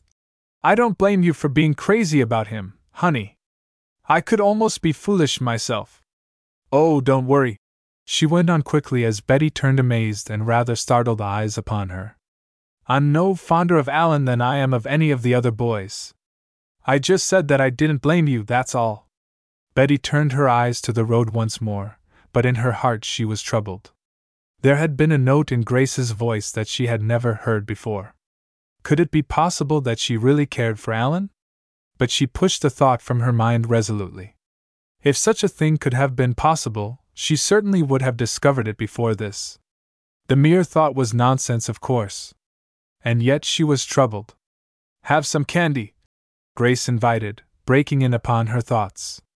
You needn't stick up your nose at it today, for I bought this fresh from the store this morning. Who said I was going to stick up my nose? said Betty, helping herself to a chocolate that looked as if it might contain a nut, and thankful for the break in her not too pleasant reflections. If you will think back just a little, I think you will admit that I have been guilty very seldom of sticking up my nose at anything. Except Percy Falconer. Finished Grace drolly, and they both laughed merrily. Poor Percy, said Betty, chewing her candy contentedly. I suppose he will hate us more heartily than ever now.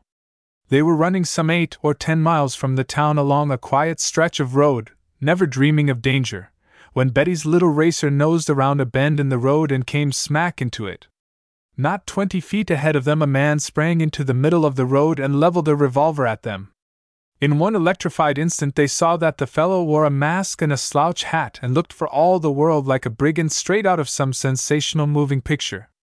Betty, more surprised at first than alarmed, put on her brakes and came to a standstill, at the same time putting out a hand to warn the car behind them. Oh, Betty, we are being held up, moaned Grace, who evidently was frightened enough for both of them. For goodness sake, hold up your hands. He may shoot. Still feeling rather dazed with the suddenness of the thing, Betty raised both hands above her head, at the same time feeling a rather hysterical desire to laugh.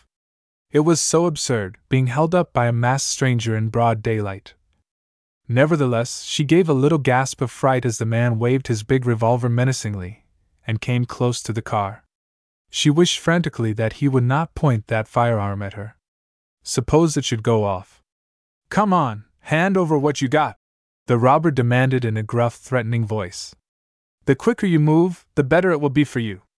WH, what do you want? asked Betty, in a weak little voice that did not sound like her own at all. She had thought of her pocketbook beside her in the pocket of the car. The purse contained a whole month's allowance. She was sparring desperately for time. Help in some form or other might come at any moment. But the ruffian in the road was evidently in no frame of mind to be fooled with. He waved his revolver once more, eliciting a terrified gurgle from Grace, and commanded roughly that they get out of the car. No funny business, he snarled. Get out! Betty was about to obey when she had a brilliant thought. Her pepper gun! She had bought it the day before from the son of her father's chauffeur, thinking it was an undesirable plaything for a nine year old boy, and had put it, as the most convenient place, in her car.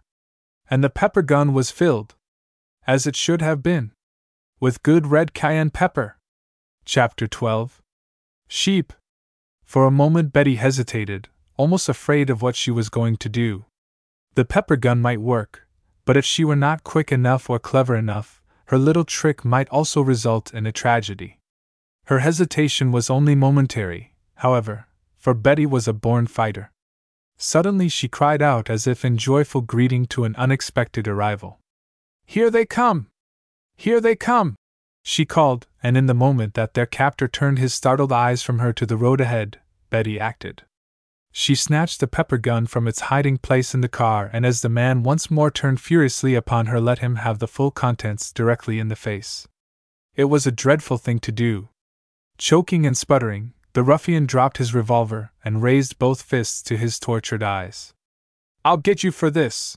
he cried between great sneezes that threatened to tear him apart. You just wait! But Betty refused to wait.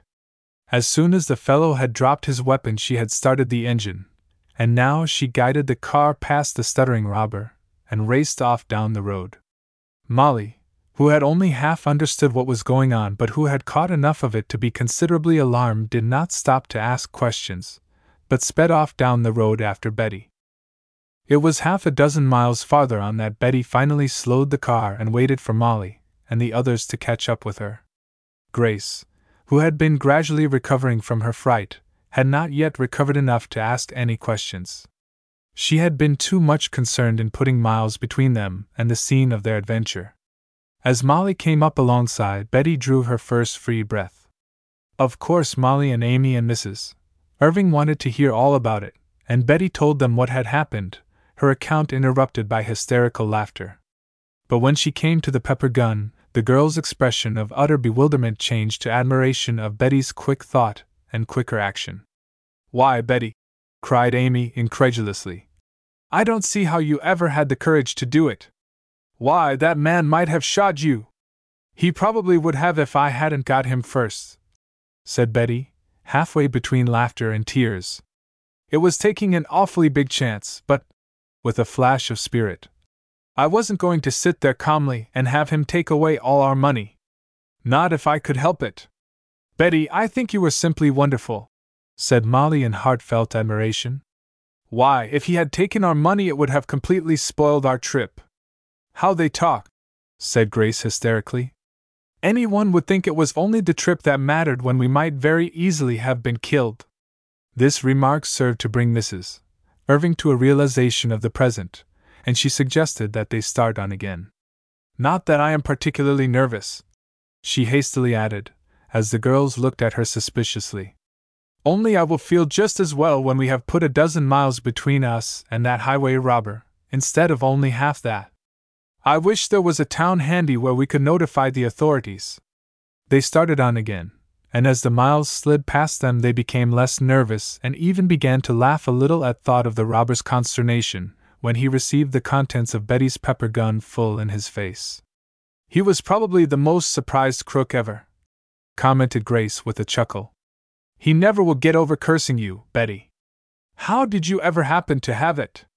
The pepper gun, I mean, she added curiously. Betty explained how the gun had come into her possession. I didn't know, she added ruefully, her foot on the accelerator as they sped up a steep hill. When I bought it, that it would come in so handy. How much further do you suppose we have to go? she asked, changing the subject abruptly. Why, said Grace, looking at her wrist watch and realizing suddenly that she was getting rather hungry. We have been riding since ten o'clock and it is now afternoon. We must be very nearly there by this time. Goodness, I hope there will be something to eat around Wild Rose Lodge. I'm getting famished. Molly's Uncle John said he would attend to that. Stocking the cabin with good things, I mean, said Betty, herself suddenly conscious of a disturbingly hungry feeling. He said we would find enough canned things to last us at least a week. Canned things, yes, pouted Grace. But who in the world wants to live on canned things? I don't see why we didn't bring a chicken along, at least. Well, maybe we can manage to run over one, chuckled Betty, as they passed a farmhouse and several chickens scuttled squawking across the road. Then we can have one good and fresh. For goodness sake, what is Molly tooting that horn for? she added, as the raucous signal came from the car behind them. Has she stopped the car, Grace? Look and see. It's stopped deader than a door nail, said Grace, obligingly screwing about in her seat and fixing on the road behind them a disapproving eye. Now, what do you suppose can be the trouble this time? If she has had a blowout or something, I'm not going to help fix the old thing. You couldn't fix the blowout, dear, but you might help with the tire, Betty said with a laugh as she stopped the roadster and jumped to the road.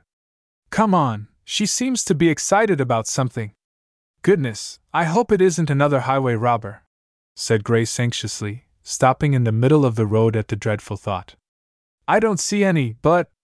You don't see any because there isn't any, Betty assured her, taking her by the arm and leading her decidedly forward. You don't suppose there is a whole Robin Hood's band in this woods, do you? Molly and Amy and Mrs. Irving came running to meet them excitedly.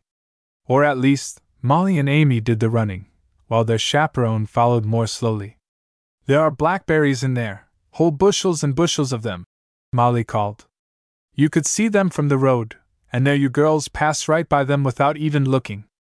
Blackberries, repeated Grace resignedly, as she felt in her pocket to see if she had any candy left.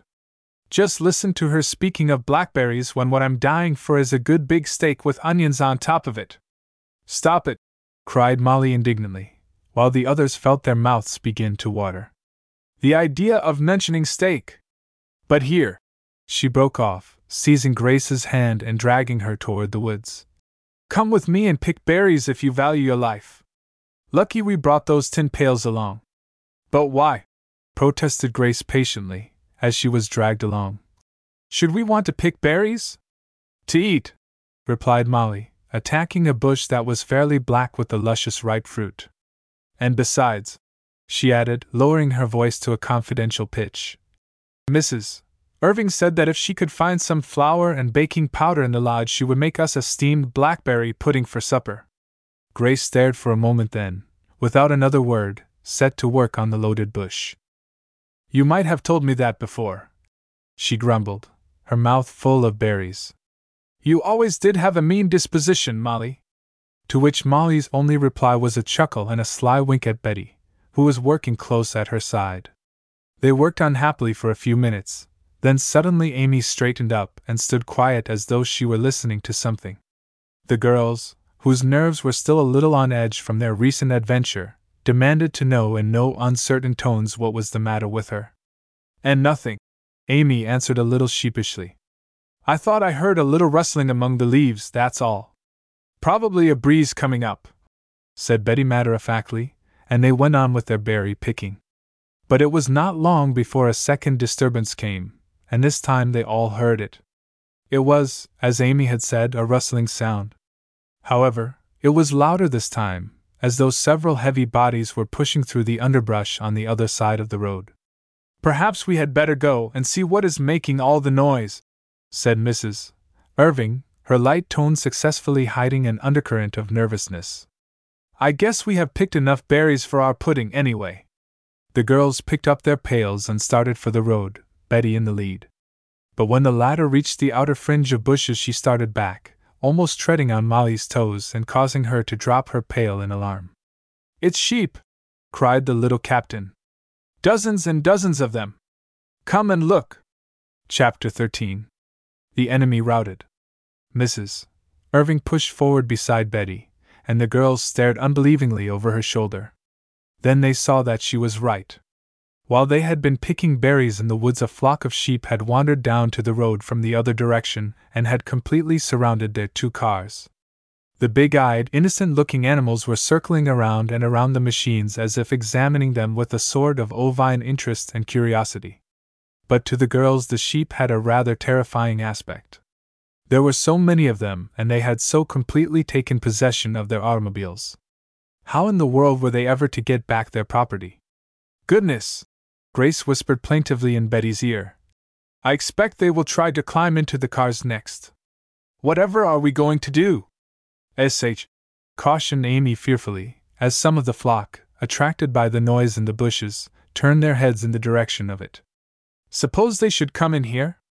Well, they are not lions, you goose, said Molly, coming out of the trance into which surprise had thrown her. They are only sheep, and they couldn't hurt you if they tried. Not unless they stampeded, said Betty quietly. In that case, I wouldn't care to be in the way. But we can't stay here all night, Molly protested impatiently.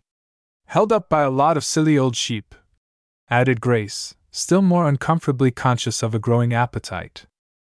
It must be almost two o'clock, added Amy with a sigh.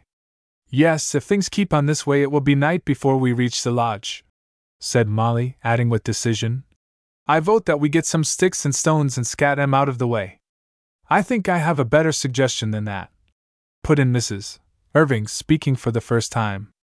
I think we had better wait for a short time before we do anything. The sheep will probably get tired in a little while and wander off of their own accord. Oh, all right, said Molly, with rather bad grace as she seated herself on a convenient rock. But all the time we are waiting for them to be tired, we will be getting tired ourselves, and goodness, Mrs. Irving, I'm being starved to death. At the desperation in her tones, the girls had to laugh, though they were as reluctant to sit with folded hands and wait as she was. Still, Mrs. Irving was their chaperone and probably knew best. So, with admirable resignation, they disposed themselves beside Molly on the big rock and settled down to watch for developments. But after waiting for an everlasting five minutes, they decided that there were to be no developments.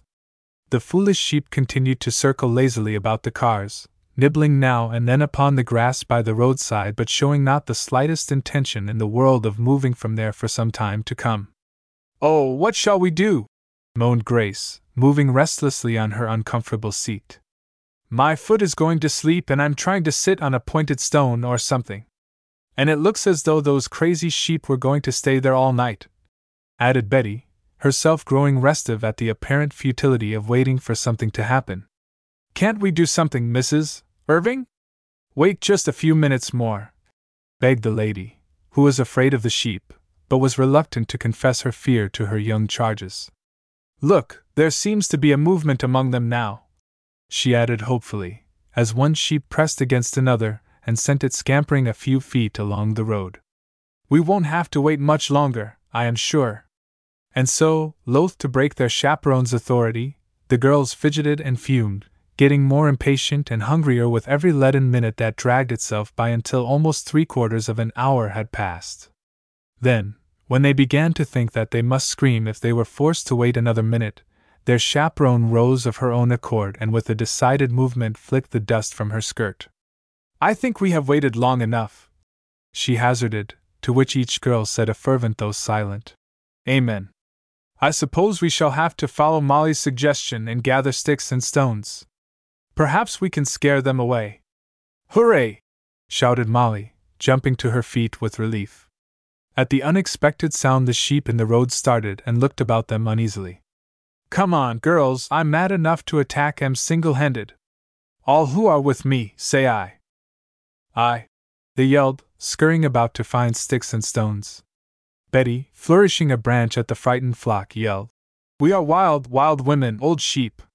You had better get out while the going's good. We eat little fellers like you alive! And with a whoop of wild spirits, she danced down to the edge of the wood, waving her stick wildly about her head. Her fun was contagious, and smothering their laughter, the girls waltzed after her, throwing sticks and stones and all sorts of improvised weapons into the midst of the now thoroughly frightened flock. Mrs. Irving strove to caution them, but her voice was lost in the babel, and for once in her life at least she found herself utterly ignored. With a little sigh, she picked up a stick of her own and followed after the girls. For a moment, it looked as though the panic stricken sheep would rush straight for the shouting girls, and in that moment, what was little more than an exciting game to the girls might have turned into a rather dreadful tragedy. But luckily, half a dozen sheep broke through and, led by an old ram, started down the road, and the rest of the flock, as is the habit of sheep, followed after. In a moment, the entire flock was galloping off down the road with the excited girls in pursuit. There is no telling how far they might have followed the sheep had not Betty become suddenly possessed of a grain of common sense. Panting and laughing, she came to a standstill while the girls rushed past her. Come back here!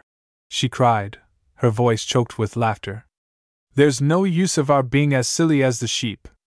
Mrs. Irving will think we have deserted her. So reluctantly the girls abandoned the chase and started back to rejoin their much relieved but slightly dazed chaperone. Now, if we had only done that an hour ago, said Molly, as they climbed back into the machines determined to make up for lost time. We would have been that much nearer the lodge and. something to eat. Goodness, it will be almost dark when we get there now, wailed Grace, as she slipped into the seat beside Betty. And we haven't had anything to eat since breakfast. What with highway robbers and sheep, laughed Betty as she started the engine. We shall be lucky if we get there at all. Oh, Betty, if you love me, don't mention that awful highwayman again, begged Grace, looking uneasily into the shadows of the wood. I don't want to have any more thrills like that as long as I live. Let's hope we won't, said Betty fervently. It's a pity there is no telephone along this road. We could notify the folks at Deepdale, remarked Molly. Humph, if we did that, they might get so scared that they'd send for us to come home. Came from Amy. That's so, came from the other outdoor girls quickly. Well, as I said before, no more thrills like that for yours truly, repeated Grace. But little did the girls know that in the weeks to follow they would have more and more startling thrills than they had ever experienced before. Chapter 14 Nothing Human. They might have reached Wild Rose Lodge before dusk, in spite of Grace's gloomy prediction, if everything had gone well then but it seemed that the evil genius of bad luck was not yet through with them. They were scarcely five miles from their destination when, bang! went a report that made the girls clutch at each other wildly. At first, they jumped to the conclusion that they were being held up again, but close on the heels of the first thought came the conviction of the truth. Molly had had a blowout. Betty, looking behind, saw the big car stop and brought her own little roadster to a standstill once more. There is nothing wrong with our tires, is there? she asked of Grace. Look over your side, Gracie, and see.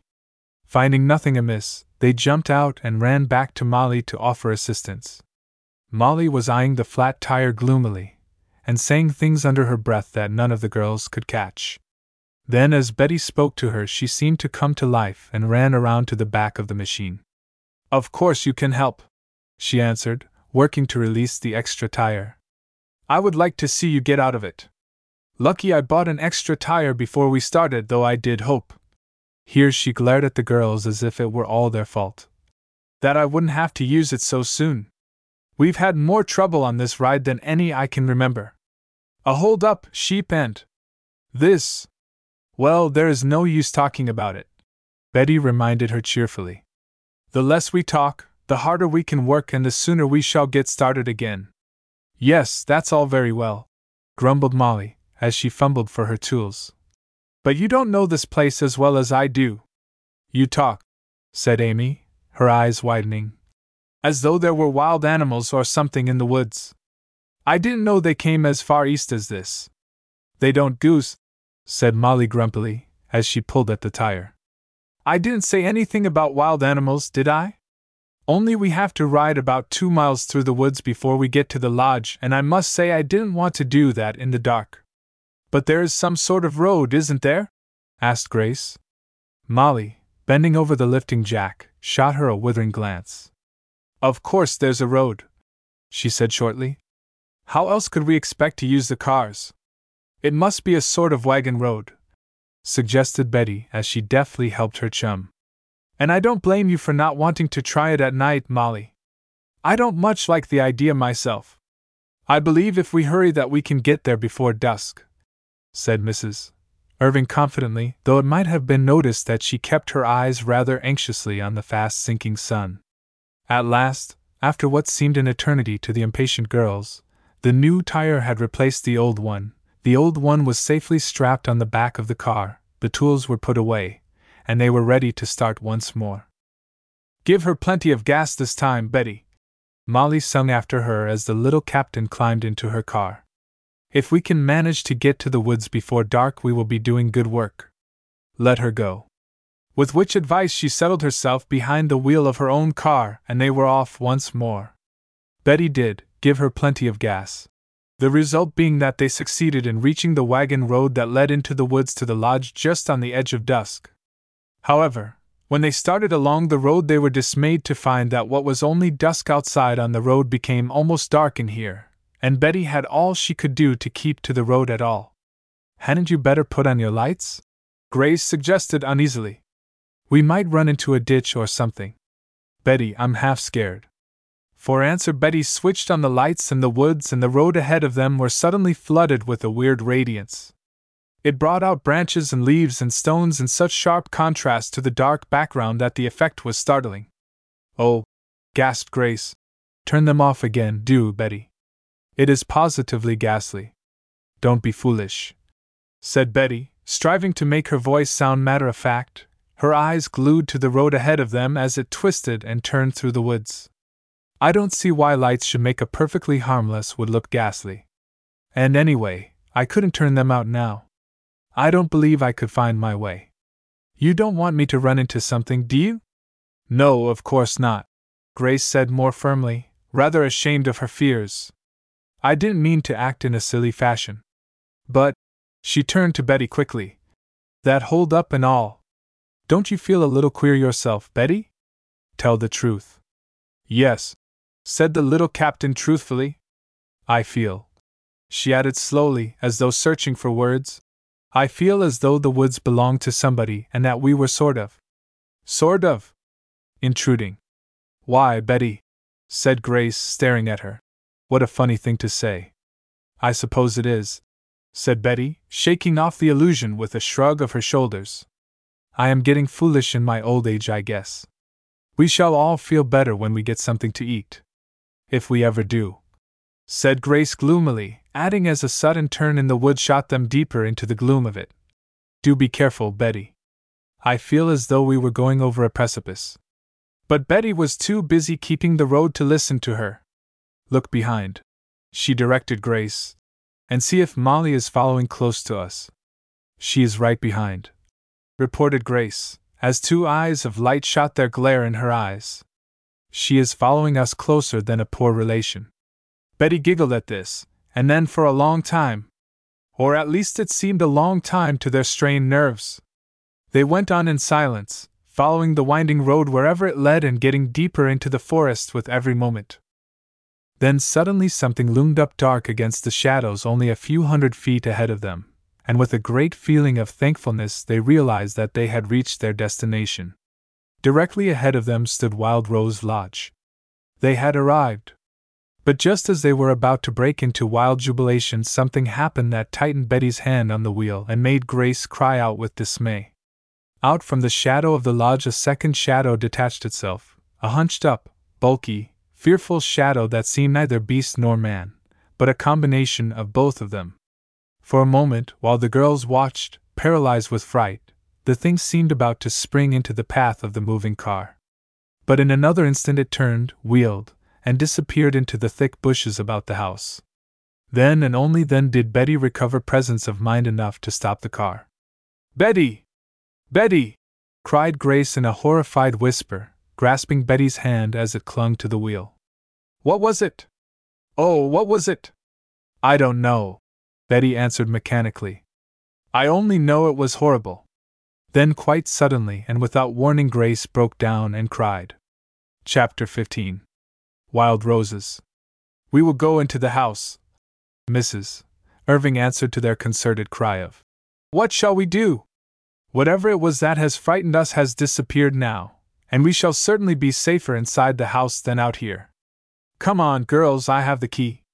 And so, leaving the cars where they were, the girls approached the house with shaking knees and hearts that hammered their fear aloud.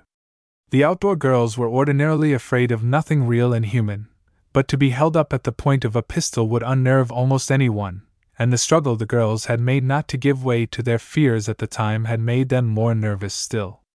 And this thing that had startled them now, added to what had gone before, seemed a little more than could be borne. It seemed, in fact, like nothing human. Mrs. Irving turned the key in the lock, opened the door, and stepped inside the dark place, motioning to the girls to follow her. Fearfully, the chums obeyed, and Betty and Molly pulled out their electric pocket torches, filling the place with a weird light. Molly, being acquainted with the place, naturally took charge of the situation. There are matches over there, she said, and candles over the fireplace. For goodness sake, let's get a regular light, folks. Perhaps that will make us feel more natural. So say all of us, echoed Amy. The dark makes everything worse, when you are not well acquainted with a place. Molly touched a match to the candles, and in the answering flare turned to face her chums.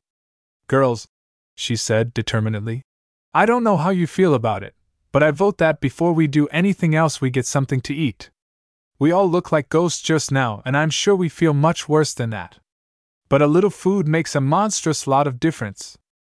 You know it does, cried Grace, relaxing into one of the big chairs that were scattered about the room and covering her face with her hands. I think if I don't get something to eat soon, I'll die, that's all. Well, we are none of us going to die, said Mrs. Irving vigorously, as she threw aside her coat and hat. Show us the way to the kitchen, Molly, and if there is anything there to eat, we will get it. Accordingly, Molly took one of the candles and led the way into a little room beyond while all the girls but Betty crowded in after her. For the little captain slipped back for a moment, and very quietly closed the door, shutting out definitely the shadow beyond it. I suppose it is foolish, she said to herself.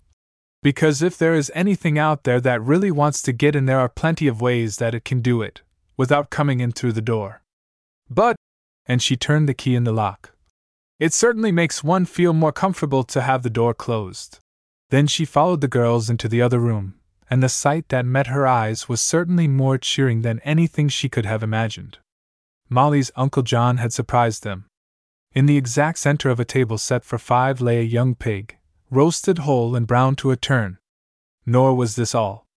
The table was littered with covered dishes of all sizes and descriptions, and as the contents of each one of these dishes was disclosed, the girls became more and more excited and hilarious. There was apple sauce in one, salad in another, mashed potatoes that had become quite cold in another, and a boat of gravy which had also become quite cold. But we don't mind! cried Molly joyfully, as she took the gravy boat in one hand, the dish of potatoes in the other, and ran with them over to a great stove in one corner of the room. We need only some matches to have this blazing hot in a minute. No, not that way, Grace, as the latter tried to help by lighting the burner. This isn't a gas stove, you know, it's an oil stove, and you had better look out or you will blow us all up. It is small wonder if Betty was so dazzled by this joyful scene that she could neither move nor speak for the space of two seconds or so. Then, recovering her powers of locomotion, she went over to the table and picked up a note that, in their excitement, the girls had overlooked. See what this says? She called to them, and they looked at her rather impatiently. Just at that moment, the only thing they cared to consider was food. And more food. And then some more. But as Betty read, they became more interested, and even stopped long enough to hear her through. It was a brief note. This is what it said My dear young ladies, I am a neighbor of Mr. Prendergast. This was the dressed up name of Molly's Uncle John. And he asked me to get your dinner ready for you. I tried to keep it hot, but you was so long comin' I had to go home to get dinner fair my old man. Hope things is all right. L. Lizzie Davis. So she is the one who has done all this, said Betty, looking around at the good things with dancing eyes. I bet she is nice and plump and has rosy cheeks. Lizzie Davis? Lizzie Davis? repeated Molly, bringing the steaming gravy back and plumping the dish triumphantly down on the table. Rather a funny name for a fairy godmother, but she sure does know how to cook. Don't forget the potatoes, Grace. Come on, girls! Let's sit down. So down the girls sat and acted like ravenous pigs. Or so Grace described their conduct afterward. Mrs. Irving set to work carving the delicious pork, but they could not wait for her. They seized slices of bread, spread apple sauce and butter on them, and ate like what they were for famished girls and one equally famished chaperone who had been out in the open all day and had had nothing to eat since morning. It was some time before they showed any considerable signs of slowing up. Then Grace put down her fork, leaned back lazily, and called for dessert. The latter was a huge cherry pie, and before the girls were through with it, there was not enough left to color a robin's egg. After the pangs of hunger had been satisfied, they found to their great surprise that they were dead tired and sleepy. We will get the dishes out of the way and then Molly can show us where we sleep, said Betty. Oh, girls, did you ever in your life taste such a dinner? It was not till the dishes had all been cleared away and Molly took up her candle to show them their quarters that the unwelcome thought of the thing that had so frightened them again crept terrifyingly into their minds. Try as they would to forget it, they could not. There were three small sleeping rooms in the lodge, but small as they were, they were comfortable and contained beds that seemed the height of luxury to the tired girls. Because of the indistinct and flickering candlelight, the girls could make out very little of what the rooms really looked like, and they postponed any close examination until the morning.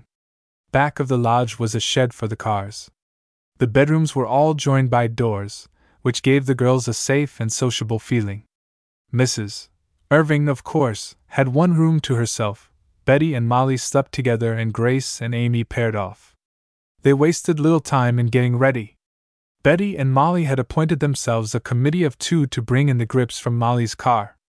And before long they tasted the exquisite restfulness of comfortable beds after a long, nerve trying day in the out of doors. I don't believe I shall close my eyes all night, said Amy with conviction. I'm too horribly nervous but three minutes later she was sound asleep. The sun had been up a good two hours before any one stirred in Wild Rose Lodge. Betty was the first to awake, and in fifteen minutes she had the rest of the sleepy eyed and protesting girls up and nearly dressed. What's the idea, anyway? yawned Grace lazily. I could have slept at least a good two hours more. On a day like this? sang Betty, breathing in deep breaths of the wood scented air. And isn't this just the dearest room you ever saw? she added, wheeling about and regarding the apartment delightedly. They were in Grace and Amy's room, for, as usual, Molly and Betty had been the first dressed and had gone into their chum's room to hurry them up. If such a thing were possible. Betty's summing up of the room they were in was indeed well deserved, for the place was charming. There was a dresser, a bed, and three chairs, and all of these articles of furniture had been rough hewed out of logs, giving the place a delightfully rustic appearance. There was a grass rug on the floor, and in one corner a little table covered with books. Isn't it darling? cried Molly, following Betty's glance about the place. Uncle John built the lodge and made all of the furniture himself, you know. And he bought the grass rugs from the Indians. They were still exclaiming about the place when Mrs. Irving called to them that breakfast was ready. With a whoop of delight, they answered the summons, and a moment later sat themselves down to a most satisfying meal of omelette and toast and coffee with real cream in it. Also, Mrs. Irving set on the table a yellow topped pitcher of milk fresh from the cow. Our friend, Lizzie Davis, brought it. Their chaperone answered with a smile, in response to the girl's curious questions. Also, some fresh butter and eggs, I have an idea. She added, as she got up to refill the butter plate. That we shall live on the fat of the land while we are here. Lizzie Davis, repeated Betty, pausing in the act of filling her glass with fresh milk and regarding Mrs. Irving with dancing eyes.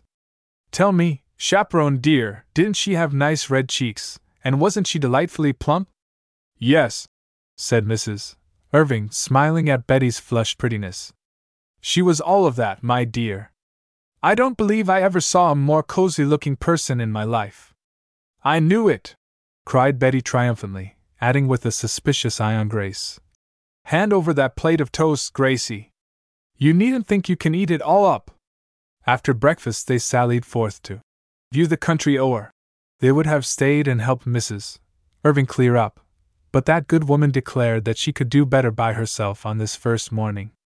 After she had become better acquainted with the place, they could help her all they liked. Finally, after some protest, they had to let her have her way. As they stepped out on the porch, Betty paused and held up her hand for silence. Listen, she said. That murmuring sound and the splash of water. It's the river and the falls, explained Molly. Let's go down and have a look at them. But Amy, giving a little gasp of delight, fairly tumbled down the steps and into a riot of gorgeous pink wild roses. The lodge was fairly surrounded by them. Oh, you darlings! cried Amy, putting both arms around a bush of the fragrant flowers as though she would gather in all their beauty at once. I never saw anything so wonderful in all my life. Oh, girls, I'm glad I came. Chapter 16 The Whirlpool.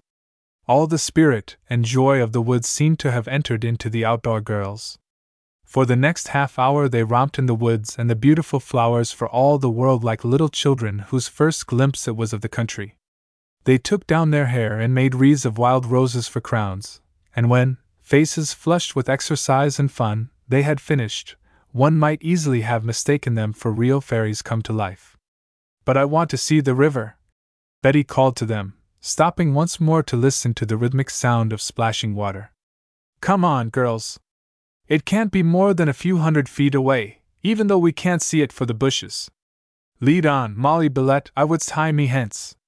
But when Molly laughingly obeyed and started into the woods, Amy held back. What's the matter? Grace asked, turning to her curiously. I. I was just thinking, stammered Amy, ashamed of her own weakness. About last night. About last night, Betty prompted, still at a loss. You haven't forgotten, have you? she asked, incredulously. That thing on the porch. Oh, they said, and a shadow fell over their bright faces. Why, yes, said Betty slowly, adding as though she could not quite explain the phenomenon herself. I suppose we did forget all about it. Or if we didn't, we should have, said Molly, undramatically but decidedly. Come on, girls, we aren't going to let any silly old thing like that frighten us out of a good time. It seems, said Grace thoughtfully, while Amy still held back. Almost as if we had dreamed the whole thing. The memory of it is so vague and indistinct. Well, it isn't vague to me. Or indistinct either, said Amy, feeling rather abused because the girls did not seem to share her feelings. I hardly slept all night long just thinking about it. Oh, Amy Blackford, said Grace accusingly, while Molly and Betty turned twinkling eyes upon her. If that isn't the biggest one I ever heard. Why, I woke up once or twice in the night, and each time I found you almost snoring. Oh, I did not, protested Amy, flushing indignantly, but here Molly and Betty stepped laughingly into the fray and peremptorily put an end to it. Let's not fight about it, said Betty, when she could make herself heard. We don't care whether Amy snored or not. What we want to know is this who is coming with us for a look at the falls? Now you're talking, little captain, said Molly approvingly. All in favor, please say aye. Amy still showed some inclination to hold back but Molly and Betty each took an arm and hurried her willy nilly with them into the woods. You had better take the lead, Molly, Betty suggested after they had gone some little distance along the path. I can manage Amy alone now, I guess. She seems pretty well tamed. Tamed, but scared to death. Amy came back, with a wry smile. Really, Betty? She turned to look at the little captain closely. Aren't you the least little bit nervous about what happened last night? No, I don't think I am now, said Betty, adding candidly. I must say I was last night, though. Just frightened to death. It seemed so awfully uncanny. Coming upon that thing in the dark after what we had gone through with that bandit. But then, she added more lightly, everything seems so much worse in the dark, you know. Yes, said Amy slowly and looking very serious. That all may be very true. But I think that as long as we are sure we didn't dream it last night, and that the skulking thing really dodged out from the corner of our porch, that we ought to be on our guard against it. And how? She finished most reasonably. Can we be on our guard in the woods? Betty was at a loss to know just how to answer such a question. By this time, Molly and Grace were some little distance ahead of them, and Amy's nervousness was beginning to communicate itself to her against her will. She felt again the creeping sensation that had traveled up and down her spine at sight of that crouching, sinister figure that had sprung out from the shadow of the porch. It had disappeared into the bushes last night, and for all she knew, and the thought made her tingle weirdly. It might still be hiding in them, crouching, ready to spring. With an effort, she shook off the mood and turned to Amy brightly. There is no use in our making a mountain out of a molehill, she said, plucking a wild rose as they swung by and smelling of its delicious fragrance. Last night, I admit, it seemed very terrifying to us, but that was probably because we couldn't see what it was that frightened us. It may just have been a large dog or something. Humph! sniffed Amy skeptically. It must have been a monster dog. Sort of a ghost hound. Goodness, that's going from bad to worse, laughed Betty, as they rejoined the other girls. Let's hope it isn't anything like that, Amy dear. Hello, what are you waiting for? She hailed the girls cheerfully. We almost fell over you. Watch your step, cautioned Molly, adding as she cleared aside some bushes and motioned Betty to a place beside her. We've reached the river, Betty, and a little farther up is the falls. Isn't it beautiful? Oh, it is beautiful, rejoined Betty, a sentiment which Amy heartily echoed, and for a few minutes they stood there, drinking in the beauty of the scene, entirely unmindful of the lovely picture they themselves made with their loosened hair and wreaths of wild flowers. The river was not very wide, but the water was deep and clear and swift, and the continual swish swish of its passage over rocks and between foliage laden banks made a pleasant, even sound that was deliciously restful and refreshing. Oh, if we could only get down right into the very middle of it, and let those little ripples wash over us forever and forever, sighed Grace ecstatically. She would a little mermaid be, sang Betty, as she slipped down to the very edge of the water and leaned over to catch her reflection in the bright depths of it. But honestly, Molly, isn't there any place in the river where we can swim? It looks too swift for good swimming to me began Grace, but Molly stopped her with a mysterious finger to her lips. Hush, my pretty one, not a word, said the latter, beginning to pick her way daintily along the river bank. Follow me and you will wear diamonds, or seaweed, or whatever it is that mermaids wear. And don't fall over, whatever you do. She turned around to caution them. The river is so swift here that I don't believe even the strongest swimmer would have a chance. Accordingly, the girls, watched their step, and for some distance followed Molly uncomplainingly. Then, as there seemed no sign of their getting anywhere, Grace started to protest. Say, do you suppose she has any idea where she is going? The latter asked of Betty in a tone that was designed to reach Molly's ear. But before she could say anything more, Molly herself swung jubilantly round upon them. Here we are, girls! she cried. Now see if you ever saw anything so pretty in all your lives. Once more the girls stood spellbound by the natural beauty of the scene. As they walked, they had become more and more conscious of the roaring noise made by rushing water, and now, ascending a small rise of ground, they came full upon the majestic beauty of Moonlight Falls.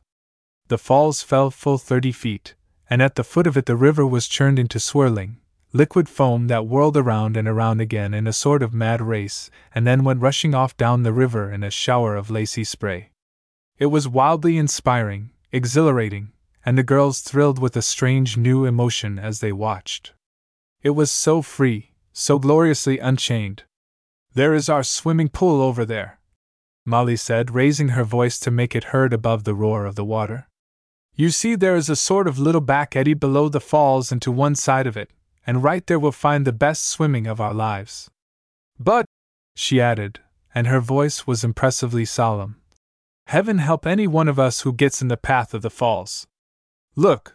cried Amy suddenly, her voice ringing out full and clear and startled above the uproar. That thing over there. It is going into the falls. No, under them. Where? cried Molly eagerly, leaning far forward. Oh, yes, I see what you mean. Oh, girls, I'm slipping. Her voice rose to a terrified wail. Betty! Catch me! But Betty was too late. She sprang forward just in time to see Molly slide down the slippery bank and plunge into the maddened water of the river. Chapter 17 The Thing it took the girls a moment to realize the extent of the awful thing that had happened. Then Betty, obeying her first impulse, raised her hands above her head as though to dive, but Amy screamed to her to stop. You will only be lost too, she cried frantically. Look! That flat stick! The long one! Instantly Betty saw what she meant and stooped to pick up a long broken branch that was lying at her feet. At the same instant, Molly came to the surface several feet away from the spot where she had fallen and threw her strength desperately against the rushing might of the river. Betty ran along the river bank, Amy and Grace at her heels, shouting encouragement to Molly as she ran. Hold tight! she cried, adding with fresh dismay as she saw that the girl was being swept further from the shore. Over this way, honey, swim to your right! To your right! Blinded, chilled to the bone with the cold water, her hair in her eyes and her skirts clinging tight about her legs, Molly struggled wildly, unable to hear the shouts of her chums above the ringing in her ears. It was taking all her strength to hold her own against the rush of the river. And now she was not even doing that. Slowly, very slowly, she was being pushed backward. In a little while more she would be sucked downward, and then.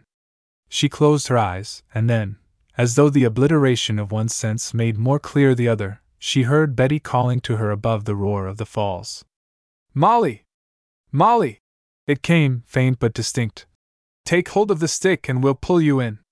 Molly, do you hear me? The girl in the water was still struggling hard against the current that was dragging at her cruelly, and at the sound of Betty's words she shook the water from her eyes and looked about her dazedly.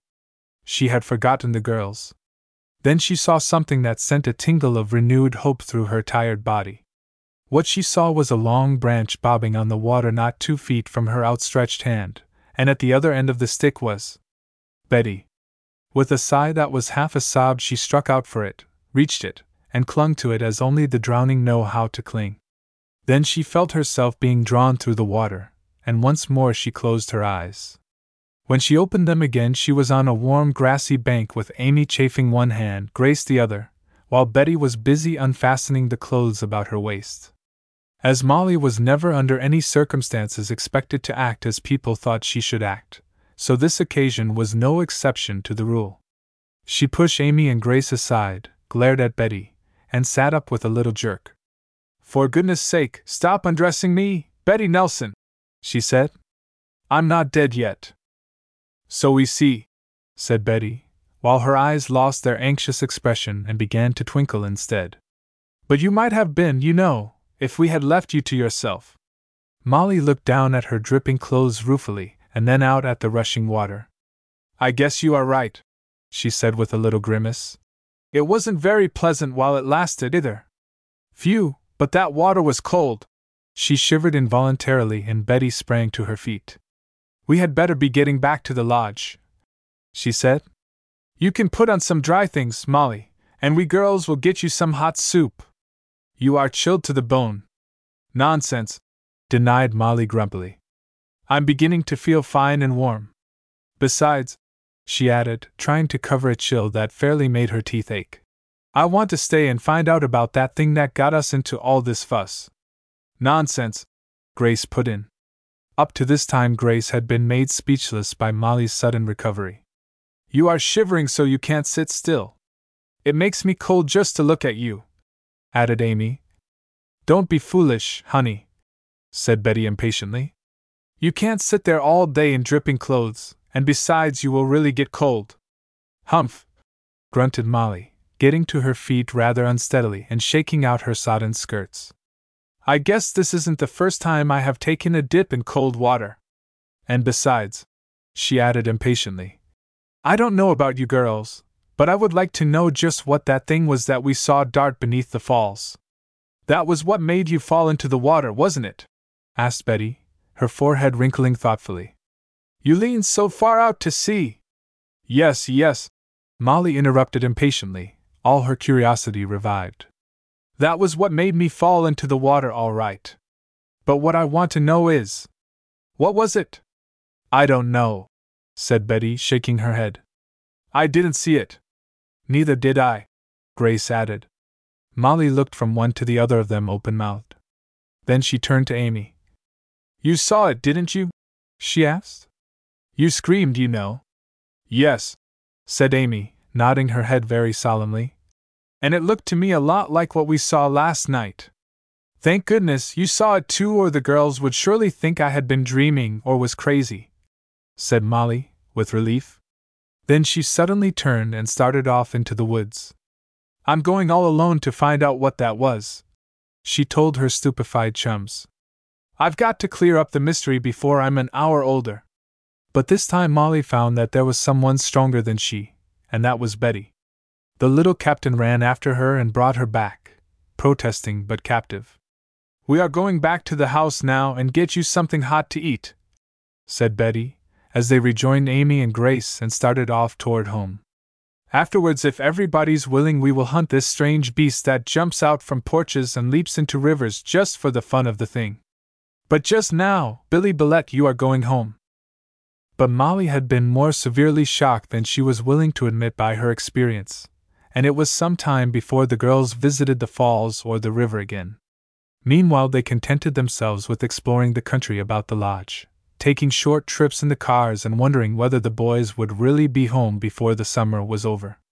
Their days were not altogether happy, however, for the thought of that weird thing prowling around in the woods and ready, for all they knew, to spring out at them at every turn, refused to be banished from their minds. Then, too, they thought a great deal about poor Professor Dempsey and the little ruined cottage in the woods. Somehow, they had an uneasy feeling that if they had gone to him at the very first minute they had heard of his trouble, they might have helped him. Whereas, they had waited and he had fled. For a while, the idea of a dip in the swimming pool was naturally not very attractive to Molly, but at last there came a day when she herself suggested it, and the girls enthusiastically seconded the motion.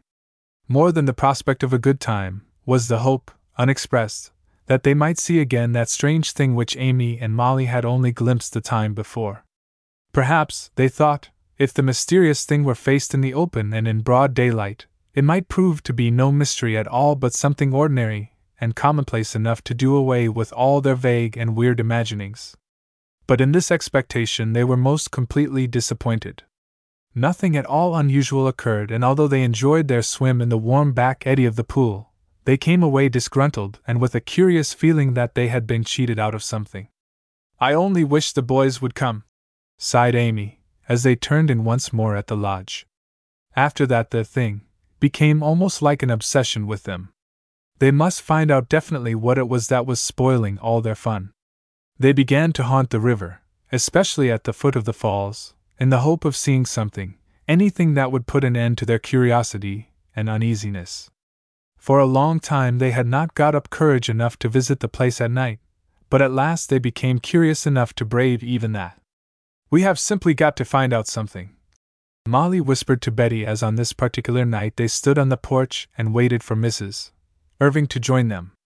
We can't go on this way any longer, Betty. Why, I am getting so nervous I jump if you look at me. I know, said Betty soberly. It really is getting on our nerves too much. Amy and Grace are feeling it even worse than we are. Yes, agreed Molly grumpily. Last night was the third night in succession that Amy got us all out of bed to listen to some fool noise outside. I'm just about sick of it. The other three came then, and they had no further chance for conversation. As a matter of fact, they talked surprisingly little on the walk to the river. High above them, a wonderful full moon sent its silvery light filtering down through leaves and branches, making of the woods a fairyland. Somehow, the very beauty of it filled the girls with a strange dread. To them, the patches of moonlight were weird, unreal, the shadowy woods held a sinister menace. By the time they had reached the river's edge, they were almost ready to turn and run, but they conquered the impulse and pressed on. Then suddenly they saw what they had hoped, yet dreaded, to see. On the opposite bank, staring down into the rapids with a terrible intentness, stood a man, or something that resembled a man. In one awful, breathtaking minute, they realized that here at last was the thing. As they watched, the hunched up, crouching figure on the opposite bank made a lumbering movement forward as though about to throw itself into the water at the foot of the falls. Oh! screamed Betty, the words wrenched from her dry throat. Don't do that! You mustn't do that! Go back! For goodness sake, go back! With a hoarse cry that answered her own, the thing flung back from the water's edge and disappeared into the darkness. Chapter 18 Surprised. The outdoor girls could hardly have told how they got back to the lodge after that. Blindly they stumbled through the underbrush, expecting they knew not what horrible thing, thankful for the moonlight that made it possible for them to hurry. They did reach home somehow, and there they sat until late into the night, trying to find some explanation for the thing they had seen, striving to think up some plan for hunting it down until finally Mrs. Irving sent them to bed. That did not do very much good, for they lay awake and talked until the first rays of sunlight crept into the windows. Then they said good night and sank into a sleep of exhaustion. For three days after the episode, the girls never went far from the house on foot. They would take the cars and spin down the open road, but a sort of horror of the supernatural kept them from venturing into the woods again. But when the fourth day dawned, the fright of their moonlight experience had begun to wear off, and they were beginning to feel ashamed of their fear. Having a little of this in her mind, Molly gave voice to it at the breakfast table. I must say, she began, buttering a piece of bread energetically, that it isn't like us outdoor girls to let anything scare us into staying near the house. Why, I declare, I don't believe there is one of us who would dare poke her nose past that rose bush in front of the porch after sundown. That's a pretty state of affairs, isn't it? Well, you needn't glare at me as if it were all my fault retorted Amy with spirit. I'm sure I didn't wish the horrible old thing on us. I only wish I knew who did, sighed Grace, adding, with a sudden burst of ferocity, I would wring his neck. Suppose somebody suggests something we can do about it, said Betty reasonably. I'm sure that after the other night nobody could blame us for being frightened. No, but there is one thing I can blame you for, said Molly, glaring morosely at her chum and that is for not letting the horrible old thing drown itself when it so very evidently wanted to. If that had happened, all our worries would have been over. Goodness, Molly, what a horrible idea! Betty protested. I don't think it was a horrible idea, Grace put in. I think it was just about the finest idea I ever heard of. Yes, added Amy with a deceptive mildness. If you hadn't called out just then, Betty, the whole thing would have been over and the thing would have been drowned. And then, she added plaintively, we would have been able to enjoy our summer. It really wasn't any of our business, you know, Grace finished moodily. For a moment, Betty sat and stared at them, undecided whether to be amused or indignant. However, the latter emotion won, and she turned upon the girls with flashing eyes. I think you are all perfectly horrid, she said. And I would think you were worse if I weren't perfectly sure that you don't really mean what you say. Why, just suppose, she went on earnestly, that we had willingly permitted that man to commit suicide? Why, we would have been just as guilty as if we had murdered him.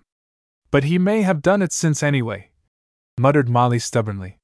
He didn't have to wait to ask our permission, and there are plenty of times that he can commit suicide when we are not around. If he really wants to do it. What he or anybody else does when we are not around is not our business, answered Betty. We can't help what happens in our absence. You seem to take it for granted that it is a man. Molly continued, still stubbornly argumentative. But I am not so sure about that. The several times that we have seen the. the. thing. It has looked as much animal as human to me. Well, we won't argue that point, said Betty, rising and beginning to clear away the dishes. Because we don't know anything about it. That is just exactly what I am getting at, said Molly earnestly, leaning forward and resting her elbows on the table, while the girls watched her interestedly. We don't know anything about it, but that is no reason why we should sit back and twiddle our thumbs and start at shadows. Well, for goodness sake, tell us what's on your mind, prompted Grace impatiently. We haven't sat back and twiddled our thumbs and started at shadows because we enjoyed it, you know. Now, my plan is this, said Molly, ignoring Grace, who shrugged her shoulders and reached for her candy box. Suppose we take a tramp through the woods to the head of the falls? It is a beautiful hike and the scenery at the falls is magnificent. But aside from that, we will have a chance to find out something about this thing that will do away with the mystery. If it doesn't do away with us at the same time, said Amy so ruefully that they had to laugh at her. Well, what do you say? asked Molly, looking around the circle of thoughtful faces. Her glance Adair. For a moment it looked as if they all might refuse to go, but then their sporting blood came to the fore and they decided for the adventure. But when they told Mrs. Irving about their project and begged her to say yes to it, she looked very doubtful and only consented at last on the proviso that she was to go with them. This they were only too glad to have, and a few minutes later the lodge hummed with excitement and preparation once more. To the outdoor girls, active and fun loving by nature, to be quiet for a few days was nothing short of torture. So now, even though there was still more than a little fear of the thing, in their hearts, they found relief in the promise of adventure. They put up some sandwiches and fruit in a basket in case they were not able to get home by noon, then they locked the door of the little lodge and started down the steps. They hesitated before starting into the woods, and Molly had a happy thought. We can go part of the way along the road, she said. And then there is a path that leads directly through to the head of the falls. The celerity with which they accepted this suggestion seemed funny to them afterward, but at the time they had other things to think about. Mostly they were wondering if they would really be able to hold on to their nerve long enough to see the adventure through. I wish, said Betty wistfully, as she had wished so many times of late, that the boys were here. They could help us out so beautifully. And she sighed, for when she spoke of the boys, she always thought of one boy most. And that one was Alan. Well, there's no use wishing for what can't possibly happen, Grace was saying, when there came a whistle so clear and penetrating that it made them jump. Then another, and another. Was it just that they were nervous, or was there really something peculiarly familiar in the sound? At any rate, they stopped and turned around to see who the whistlers could be. There were three soldiers coming down the road, broad shouldered, vital looking fellows who swung along toward the astonished girls as though they owned the world. Betty, oh, Betty! whispered Grace in a tense voice, grasping Betty's arm so hard it hurt. It can't be, oh, it can't be the boys! But Molly had broken away from the group and was rushing toward the soldier lads like the wild little tomboy she was. Girls, it's the boys! It's the boys! It's the boys! she yelled. They're all tanned and they're at least ten inches taller, but it's the boys just the same and before any of the other girls knew what she was about, she had kissed each one of them twice and was hanging on the tallest one's arm, who happened to be Frank, laughing and crying at the same time. Then the girls seemed to decide that she had had the lads to herself long enough, and they immediately entered the contest, all laughing at once, all crying at once, and all talking at once, until it was a wonder the boys did not lose their heads entirely. The only one who was not absolutely and completely and deliriously happy was Betty. For the other three boys were there, but Alan had not come. As though reading her thought, Will, who was much handsomer and more manly than when he went away, put an arm about the little captain's shoulder, big brother fashion, and drew her aside from the rest. You are wondering about Alan, he said, and Betty nodded eagerly. You see, continued Will, his face lighting up in a smile that would always be boyish. Since Alan became one of the big bugs, which is another name for officer, you understand. He had to pay the penalty and stay over there with them for a little while longer. He will probably be over on the next transport, although of course you can never be sure about that. Oh, and I forgot. He put his hand in his pocket and drew forth a pocket knife, a wad of string, and a little three cornered note. He asked me to give this to you as soon as I saw you. So now you can tell him that I seen my duty and I done it noble. With a twinkle in his eye, will turn back to the others, and Betty was left to open her note. This is what she read. Gosh, some fellows do have all the luck, don't they? But never mind, little girl. I'm coming to you by the very first boat, and when I get there, do you know what I'm going to do? Do you? Betty wanted to run away by herself and read the note over and over again. But she could not do that. With a sigh, she hid the little message in a pocket of her skirt and turned back to the others. Chapter 19 Like Old Times. It was a long time before the boys and girls woke up to the fact that they were still standing in the center of the road and that they might be ever so much more comfortable on the porch of the lodge, if any one had had sense enough to think that far. Mrs. Irving, who had been keeping herself rather in the background during the first rapturous greetings, now came in for her share of salutations and boyish greetings. The young soldiers crowded about her, patting her hands and her shoulders and telling her how awfully fine she looked and how glad they were to find her here until the lady actually blushed with pleasure and begged them to stop their nonsense. In fact, it was she who finally suggested that they go up to the lodge again. I don't see why we didn't think of that before, said Molly, joyfully slipping an arm into Frank's and turning him right about face. We are due to talk all day anyway, so we might as well do it in comfort. Don't forget the lunch basket, Betty. She called back to her chum. Betty would have forgotten the basket and left it where it stood just as she had dropped it at the side of the road. And small wonder if she had. But as she stooped to pick it up, Will's strong brown hand whipped out in front of her nose and seized the handle firmly. That's the idea, said Grace approvingly, adding with a sisterly pat on his shoulder. You run along with Amy and Mrs. Irving. I want to talk to Betty. So Will, being a well trained brother, did as he was told, and Grace drew Betty behind the others. What about Alan, honey? she asked, her blue eyes honestly worried. We all missed him so, but we didn't like to say too much for fear. For fear. He's all right, said Betty, her heart glowing again at thought of the little note hidden away in her pocket. He has only been delayed a little, that's all. Will says he will probably be over on the next transport. Oh, I am relieved, said Grace with such fervor that Betty looked at her quickly. Could it be, she wondered, that what she had half sensed before could be really true? Was Grace fond of Alan? But because the idea made her unhappy, she decided that she was just trying to think up trouble and dismissed it from her mind. All the girls loved Alan, of course. Who could help it? But they couldn't any of them, she told herself fiercely, care for him the way she did. Well, what are you thinking about? You needn't look so fierce. She heard Grace saying, and she forced a smile to her face. I'm not looking fierce, Betty answered gaily. Don't you know that that is just my natural expression, Gracie dear? That's the way I make little girls like you afraid of me. Well, I'm not afraid of you, not one little bit, asserted Grace, squeezing Betty's arm fondly. Oh, Betty dear, isn't it wonderful having the boys back and don't they look fine? Especially Will? Don't they? Especially Will, agreed Betty with a sly little glance. If you don't look out, you will give the impression that you're rather fond of that worthless old brother of yours, honey. I love him awfully, replied Grace, adding with a little puckering of her forehead. But I am going to tell you something, Betty, that I wouldn't tell to anyone else for the world.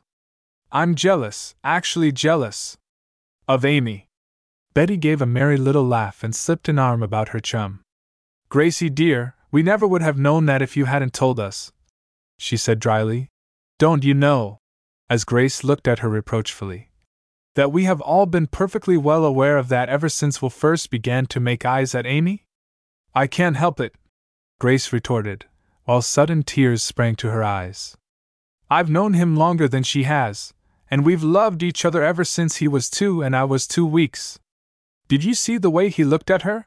She finished dolefully. Yes. But of course you couldn't see the way he looked at you, said Betty quickly. And I did. Oh, did he look glad to see me? Did he? demanded Grace with pathetic eagerness. Of course he did, you little goose, said Betty, adding with a chuckle. You've been spoiled, that's all. You've been so used to being the only pebble on the beach, dear, that you can't be content with being just one of two. By this time they had reached the lodge and were greeted noisily by the others, who had already seated themselves on the porch as though they intended to stay all day. Hello? called Frank.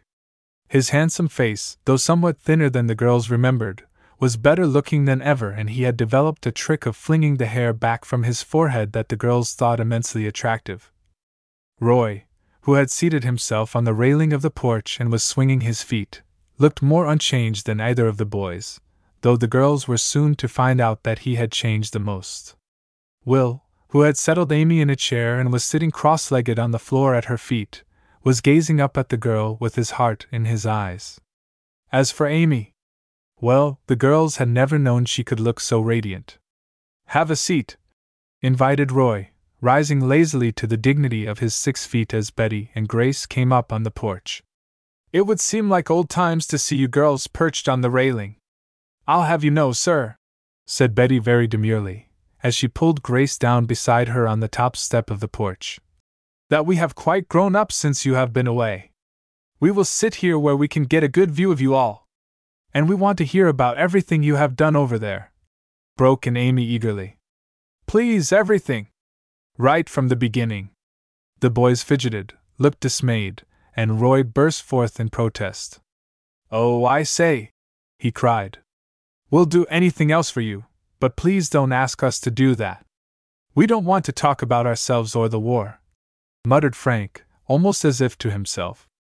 We want to forget about it. If we can. You see, Will explained, and there was a stern note in his young voice. We worked, and we sweated, and we fought. We lived under conditions week after week and month after month that it makes us shudder even to think of now. For months we lived in a perfect inferno. And do you know what our idea of heaven was then? They said nothing, and he went on in a lighter tone. It was just to get back alive and, well, to God's country and you girls. To sit for hours, days if we could, where we could look at you and listen to you and not do a thing but just be happy. I wonder if you can understand that.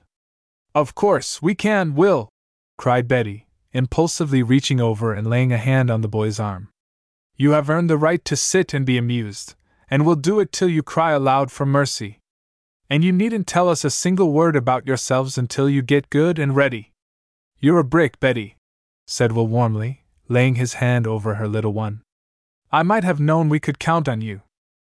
By the way, Roy broke in suddenly, his eye on the basket of eatables that the girls had prepared for their adventure. What's in that hamper anyway? If it's anything to eat, let's have it. Betty pulled the basket over to her, lifted the cover, and passed it over to the ravenous one. Eat while there is anything left.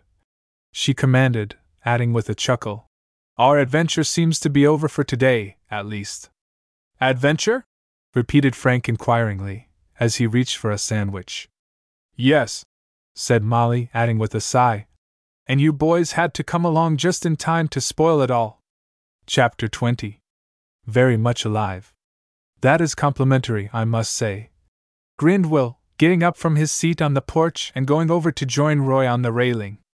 After being away for months, we are told the minute we get back that we've spoiled everything. Tis rather hard lines, said Molly with an answering grin. But one must tell the truth, you know. By the way, put in Grace curiously. I know Betty promised that we wouldn't ask questions, but there is just one thing I want to know. Speak, fair damsel. Roy replied, thinking meanwhile how much prettier Grace had grown. We will promise to answer faithfully anything that is not connected with war. When did you get in? asked Grace.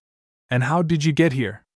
We came in yesterday, answered Roy, helping himself to another sandwich. And of course we beat it for headquarters right away. Yes'm, um, And I'll tell you, we were a disappointed lot when we found that you girls had flown. Added Frank ruefully. We were all set for a jolly reunion. But we wrote you about spending the summer here. Betty interrupted. And we were mourning because you couldn't be at the lodge with us. We miss your letters, I guess, said Will. We sailed very suddenly, and there is probably a stack of them piled up there at the old service station. We found out where you were alrighty, though. Roy continued. So we took the first train out this morning, debarked at the nearest station south of here, and proceeded to walk the rest of the way. It was thus that you came upon us. You came upon us, you mean? Amy corrected. We ought to know well enough, because you nearly gave us heart failure. Will looked at her as if he wanted to say something but did not quite dare in public. However, she intercepted the look and with a little panicky feeling turned her eyes away. I imagine, said Grace softly, looking up at Will, that mother wasn't glad to see you or anything. Not at all, returned Will, a soft light in his eyes as he remembered the greeting between him and his parents. I was a little afraid, he added soberly, that mother and dad wouldn't like my skipping off like this the day after I'd got home. But they seemed to understand all right. Gee, but this is great, said Frank, stretching contentedly and looking about the group with happy eyes. I wonder how many times we've seen this all in our dreams, fellows. Only we couldn't have imagined it half as perfect as this. It sure is like old times. Agreed Roy, adding with a smile as he turned to their chaperone, who had been quietly enjoying herself. We even have Mrs. Irving with us. Gee, it's just like that summer at Pine Island. All the old crowd together. Except Alan. Put in Will, frowning a little. Gosh, it didn't seem right at all to leave the old fellow behind. You wouldn't know him, he added, his face flushing enthusiastically. I've never seen a fellow change the way Alan has. For the better. Was there so much room for improvement? asked Betty demurely, and they looked at her laughingly. Nobody would expect you to think so. Will replied, his eyes twinkling, then added seriously. Of course, we all know that Alan was the finest kind even before the war, but gosh! I wish you could just see how all the fellows love him, and how even his superior officers consult him and seem to value his judgment. I tell you, I'm glad to have him call me his friend. You bet! exclaimed Frank, nodding soberly. Alan sure has come out strong. Roy agreed, and at this glowing praise of the only absent one, Betty felt her heart swell with pride and she wanted to hug the boys for being so loyal to her Alan. Also, deep down in her heart, she began to feel a little trepidation about the homecoming of this hero. Who was she, Betty Nelson, to call this glorious Lieutenant Alan Washburn, her Alan? So engrossed was she in these and other absorbing thoughts that it was some time before she noticed that the conversation had taken another turn. Also, that the boys and girls were becoming rather excited. I didn't say it was a ghost, Molly was declaring hotly. In fact, I have always thought of a ghost as wearing a sheet and pillowcase sort of garb. And this thing certainly wore nothing of the sort. Tell us all about it, said Frank, leaning forward. Yes, it sounds as if it might prove interesting, added Roy. So the girls told them all about it from that first night when they had been so badly frightened by the thing that had hidden in the shadows of the porch. The boys listened with scarcely an interruption till they were through. Gosh, I don't like the sound of that at all, said Will, when they had finished. It isn't a pleasant thing to have a lunatic roaming the woods while you girls are all alone here in this place. Could you possibly put us up for the night? he asked, turning abruptly to Mrs. Irving. Why, there isn't any room, said the latter slowly, frowning a little as she tried to think up ways and means. There aren't any extra beds, but there is a large settee in the living room and a couple of you can sleep on that. I found plenty of blankets stowed away. Fine, cried Will enthusiastically. Just the very thing! One of us can take turns sleeping on the floor. It won't be the first time we've slept on harder things. Goodness, anyone would think they were going to stay a month, said Molly in dismay. No, we won't stay a month, Will went on. But we are going to stay until we find out what it is that has been bothering you girls. Do you suppose we would leave you unprotected here? I should say not, Grace noticed that when he said this, his glance was first for Amy, and, afterward, for her. So it was settled. Mrs. Irving went inside to see about getting lunch. Though how the boys can find any room for lunch after eating all those sandwiches, I don't know. Amy had commented wonderingly. Mrs. Irving had refused absolutely to let any of the girls even so much as help with this lunch, saying they must stay outside and visit with the boys on this momentous occasion. Since you are convinced that this thing is not a ghost, Will went on, while appetizing odors began to waft toward them from the open kitchen windows. We will take it for granted that it is a man, and a man who has, presumably, lost his mind. A crazy man, murmured Betty. Worse and worse. And more of it. Girls, cried Amy, jumping suddenly to her feet. I have an idea. Impossible, drawled Grace. Why? went on Amy, unheeding Grace's remark and growing visibly more excited as she talked. You know, Professor Dempsey went crazy. Or at least we supposed he did. And ran away into the woods. Now, since Will thinks this man is crazy too, why, they may be one and the same.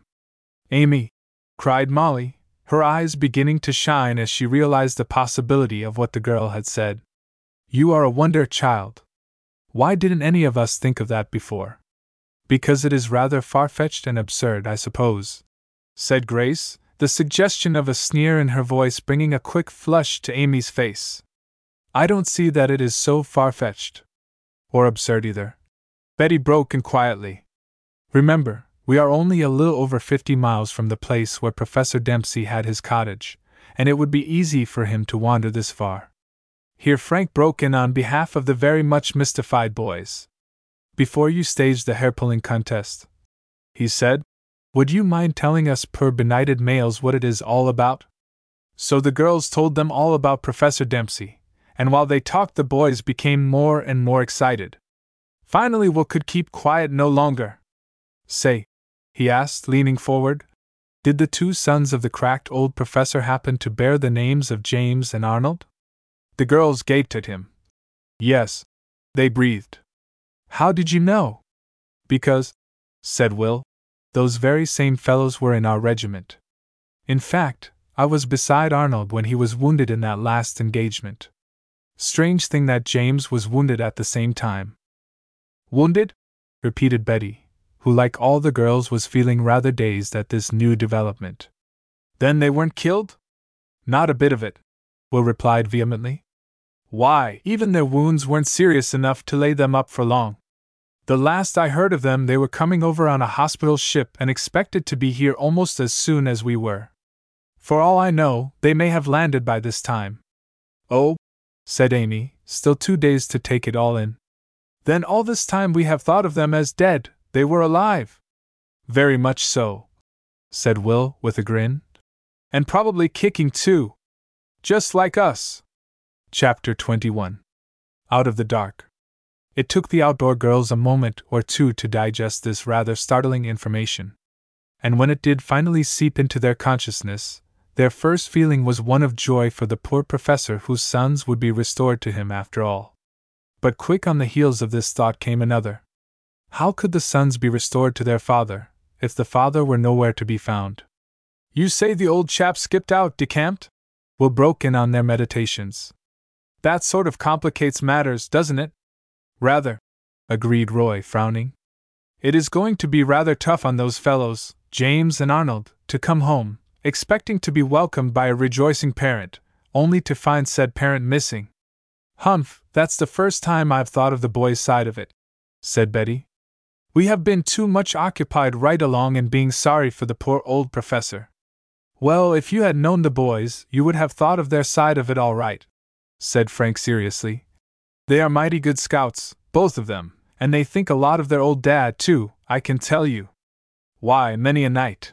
His voice took on a reminiscent note, and the girls felt once again that they were privileged in having a brief glimpse of the life over there. When a surprise attack was scheduled for the next morning, or we were waiting for some such maneuver from the enemy, Arnold would talk to me about his dad. That was the time when fellows got chummy, you know, and got to know each other's souls. And once he gave me a note for the old chap and asked me to deliver it if I came through, and he didn't. I think I have it about me somewhere.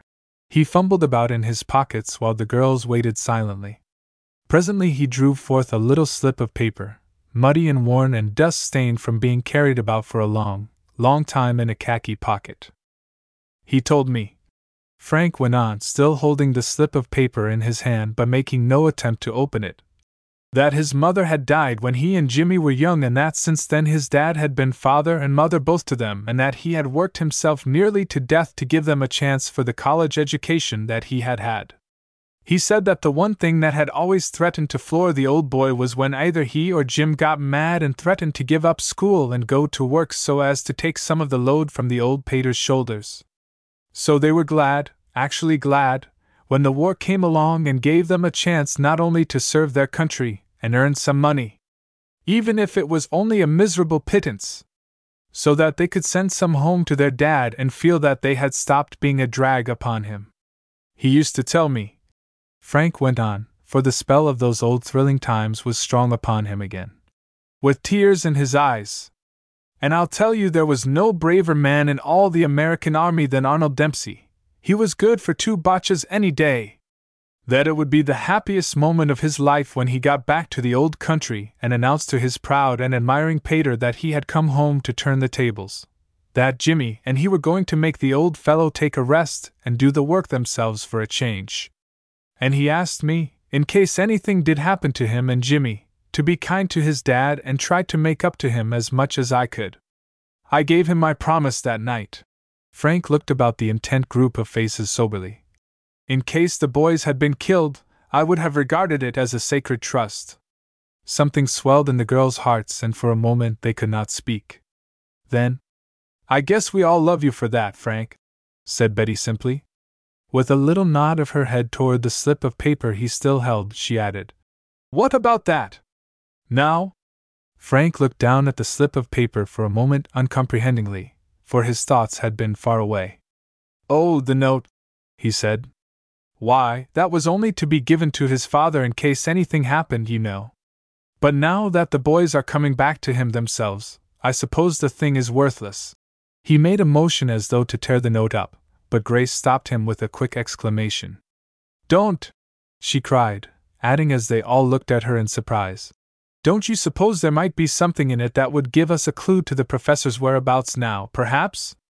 Don't you think it would be wise to look, at least? but Frank slowly shook his head. Arnold Dempsey's message, written to his dad when he thought he might never see him again, doesn't belong to us, he said decidedly. The note was given in trust to me, and since I can't deliver it, or at least since there is now no reason for delivering it, the only thing I can honorably do is this. And very slowly and very decidedly he tore the note into little bits and threw the pieces among the wild roses at the side of the porch. It was the first real glimpse the girls had had of the man who had come back in the old Frank's place, and with all their hearts they admired him. Even Grace, who had seemed inclined to pout a little, could not but admit that the action was splendid in him. And now, said Will, after all that, the boys will come back to find their dad gone, heaven knows where, dead perhaps, Oh, I wonder if there isn't some way we can follow him and find out at least what has happened to him, broke in Amy earnestly. It seems dreadful just to sit back and not even try to help. I don't see what we can do, said Will judicially, just as Mrs. Irving appeared in the doorway. We will postpone the discussion for the present anyway, he added, in a different tone, rising with alacrity and dusting off his uniform. Something tells me that lunch is waiting. Come, let us eat! So ended all serious discussion for that day, and the girls and boys gave themselves up to the delight of being together again. Only Betty's thoughts seemed to wander at times, and she had to be brought back by sundry mischievous and significant remarks from the young folks. Worn out with fun, the young soldiers slept like tops that night in their improvised beds and rose the next morning professing to feel like two year olds, and ready for whatever new fun and adventure the day might bring them. And for the first night since their arrival at Wild Rose Lodge, the girls slept soundly without being bothered by the haunting fear of the thing. At least, so they said.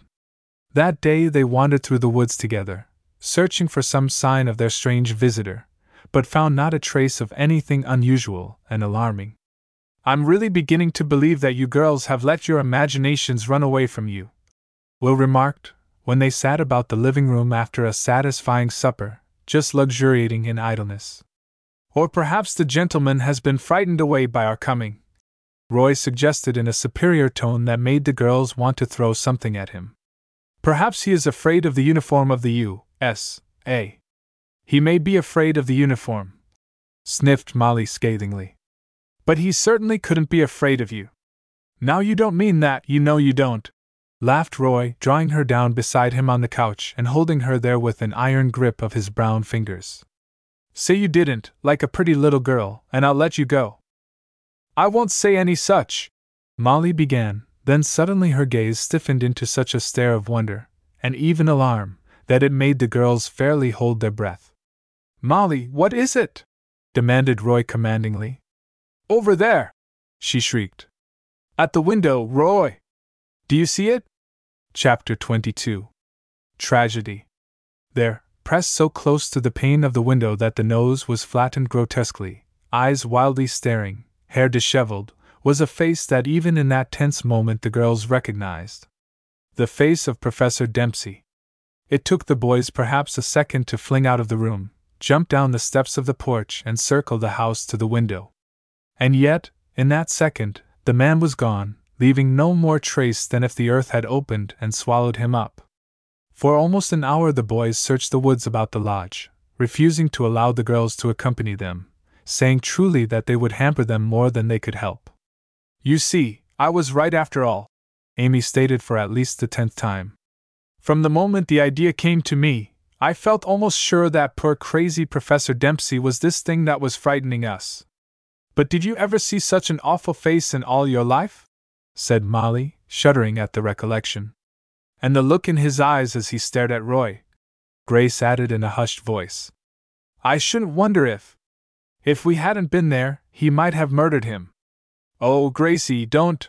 Amy clapped her hands to her ears. We are frightened enough without having you say things like that. Suppose, said Molly in a sepulchral voice, he should come back before the boys do?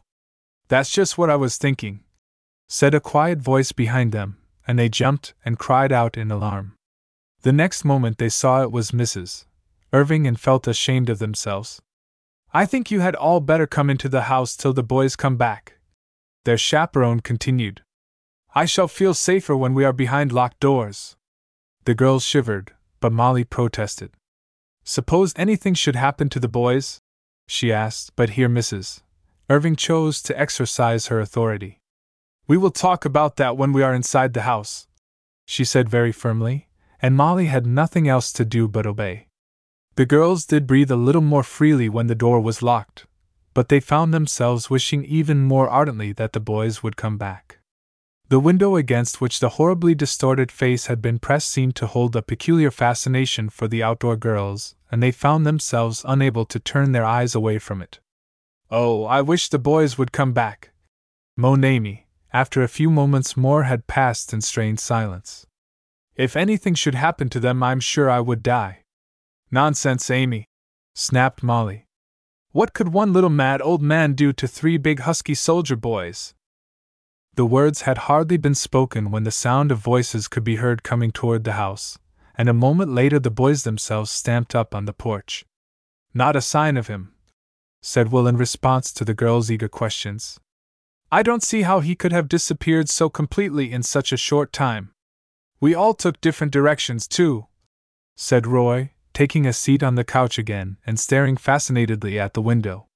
If all the rest of you hadn't seen it too, I should certainly think I had been mistaken. You weren't mistaken, Molly assured him grimly. I can vouch for that. Didn't one of you girls call out something about Professor Dempsey? asked Frank abruptly.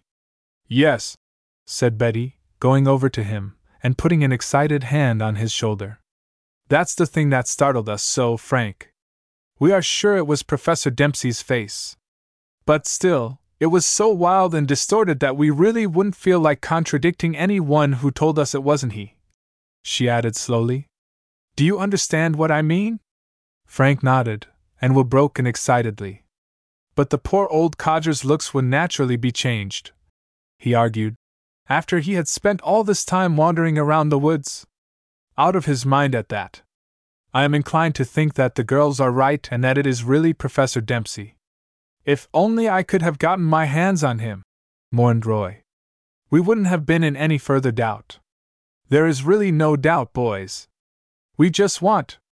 Oh, I don't know what we want, exclaimed Molly, who was excited and unstrung and nervous. Soon after that, they all went to bed, having first decided to make a more thorough search of the woods in the morning and take the postponed trip to the head of the falls. They slept fitfully and were glad when at last they woke to find the sun shining in their windows. For once Amy and Grace did not have to be coaxed or wheedled or forced to get out of bed, but dressed quickly and were ready almost as soon as Molly and Betty. You know, I rather hated to leave the boys in that room last night, Betty confided to Grace, stopping before the mirror for one final little pat of her hair. I was afraid that he might come back. Oh, Betty, what a horrid idea, said Grace. Come on, let's see if everything is all right. But they found that their fears had been wasted. The boys were in the kitchen hilariously helping Mrs. Irving get the breakfast to the accompaniment of continual good natured scolding from that flushed and perspiring lady. It was Amy's day to get the breakfast, but, as usual, she was late in getting down. You make a good deal more trouble than you meant, Mrs. Irving was saying as the girls came to the door, then added relievedly as she caught sight of them. For goodness sake, get these young ruffians out of the kitchen, my dears, or we'll not have any breakfast until noon. So, amid much fun and nonsense, the boys were shooed forth into the bright sunshine of the out of doors, and all the girls fell to to help their chaperone, not wanting to put the extra work the boys made entirely on Amy's shoulders. Breakfast was good, but they ate hurriedly, anxious to get at the business of the day. They wanted more than they had wanted anything in a very long time to find Professor Dempsey and tell him the joyful news that his sons were alive. I'm horribly afraid of him at night, Molly confided, as they started out at last. But in the daytime I am only sorry for him. Do you think we shall find him, Will? asked Amy, with a helpless little look into Will's self reliant young face. I do want to so much Will look down at her with an expression that said to anyone who would read it, I would give you anything in the world you asked for, if I only could. But all he really said was, That remains to be seen. He proved himself a rather slippery customer last night, and the chase we put up may only serve to put him on his guard. Crazy people are tricky, you know. Goodness, said Grace, looking fearfully over her shoulder. There is nothing in the world I am so afraid of as a crazy person. That's why she has always been so afraid of me, I suppose, grinned Molly. Afraid of you, said Grace, her eyebrows raised in mock surprise. Little shrimp! Who are you? There followed a characteristic scene that somewhat lifted the oppression they had all been feeling, and it was not till they had nearly reached the river at the head of the falls that they became serious again. It was right about here, said Betty soberly. That we saw him the night that he started to jump into the river. Or I suppose it was the same one, she added. Let us hope so, said Molly fervently. I wouldn't like to think that there were two lunatics wandering round these woods. One is quite enough. As they came closer to the river, they became more and more conscious that they were not alone, that someone, hidden in the bushes, was craftily watching them. So strong did this feeling finally become that once the boys separated, thrashing the bushes in all directions. They did not find anything, and finally continued along the path, a little ashamed of what they thought was an attack of nerves. Phew, this is getting a little hot for me, said Frank, running his hand through his shock of fair hair. I don't mind fighting anything in the open. He left the sentence unfinished, for at that moment they broke through the bushes at the river's edge upon a sight that struck them speechless. Not twenty yards down the bank stood a ragged scarecrow of a man, so unkempt, so wild, so abandoned in its crouching attitude as to appear hardly human. Before they had time to utter a word or move a muscle, the man threw up his arms in a gesture indescribably terrible, and with a hoarse shout disappeared in the swirling waters. It all happened so quickly that for the space of a dazed second they wondered if they had really seen it at all. Then they recovered their powers of motion and rushed to the spot where the man had disappeared. Though they leaned far out over the water, they could see no sign of anything human, and with a creeping feeling of horror, they began to speak of what had probably already happened. It's certain death down there, Roy muttered, as though to himself, gazing into the rushing river. The poor old fellow! He has got his, I guess. Look here, fellows, here are some clothes. Will called out suddenly, and the boys rushed over to where he stood, a tattered old hat and an equally ragged coat in his hands. Maybe there will be something in the jacket to tell us where the poor fellow has been staying and what he has been up to. They searched through the coat and finally pulled out a wallet. Now, if it only has some writing in it, said Molly breathlessly. There was a card, and the card bore the words which they expected, yet dreaded Arnold Dempsey, Ph.D. But there was nothing else, and suddenly tears dimmed their eyes and they had to turn away. It will be mighty hard on Jimmy and Arnold, muttered Roy, gazing somberly at the fast flowing river. To have their dad go that way. They'll take it mighty hard. Those boys. Chapter 23 A Moonlight Apparition. Let's look around a little anyway, Betty suggested. He may possibly have been swept up on the shore farther down the river. If such a thing were possible, he would probably be dead anyway. Frank protested, but the girls paid no attention to him. The mere suggestion that the professor might still be alive and in need of assistance was enough for them, and they set about feverishly to scour the woods on both sides of the river and for a considerable distance down its shores. After an hour of vain search, however, they were forced to conclude that the old man was indeed dead, and so reluctantly, and with heavy hearts, they turned their steps back toward Wild Rose Lodge. They talked very little on the way back, for they were too occupied with their own gloomy thoughts. Only once Betty spoke what was in the minds of all of them. It seems such a terrible waste.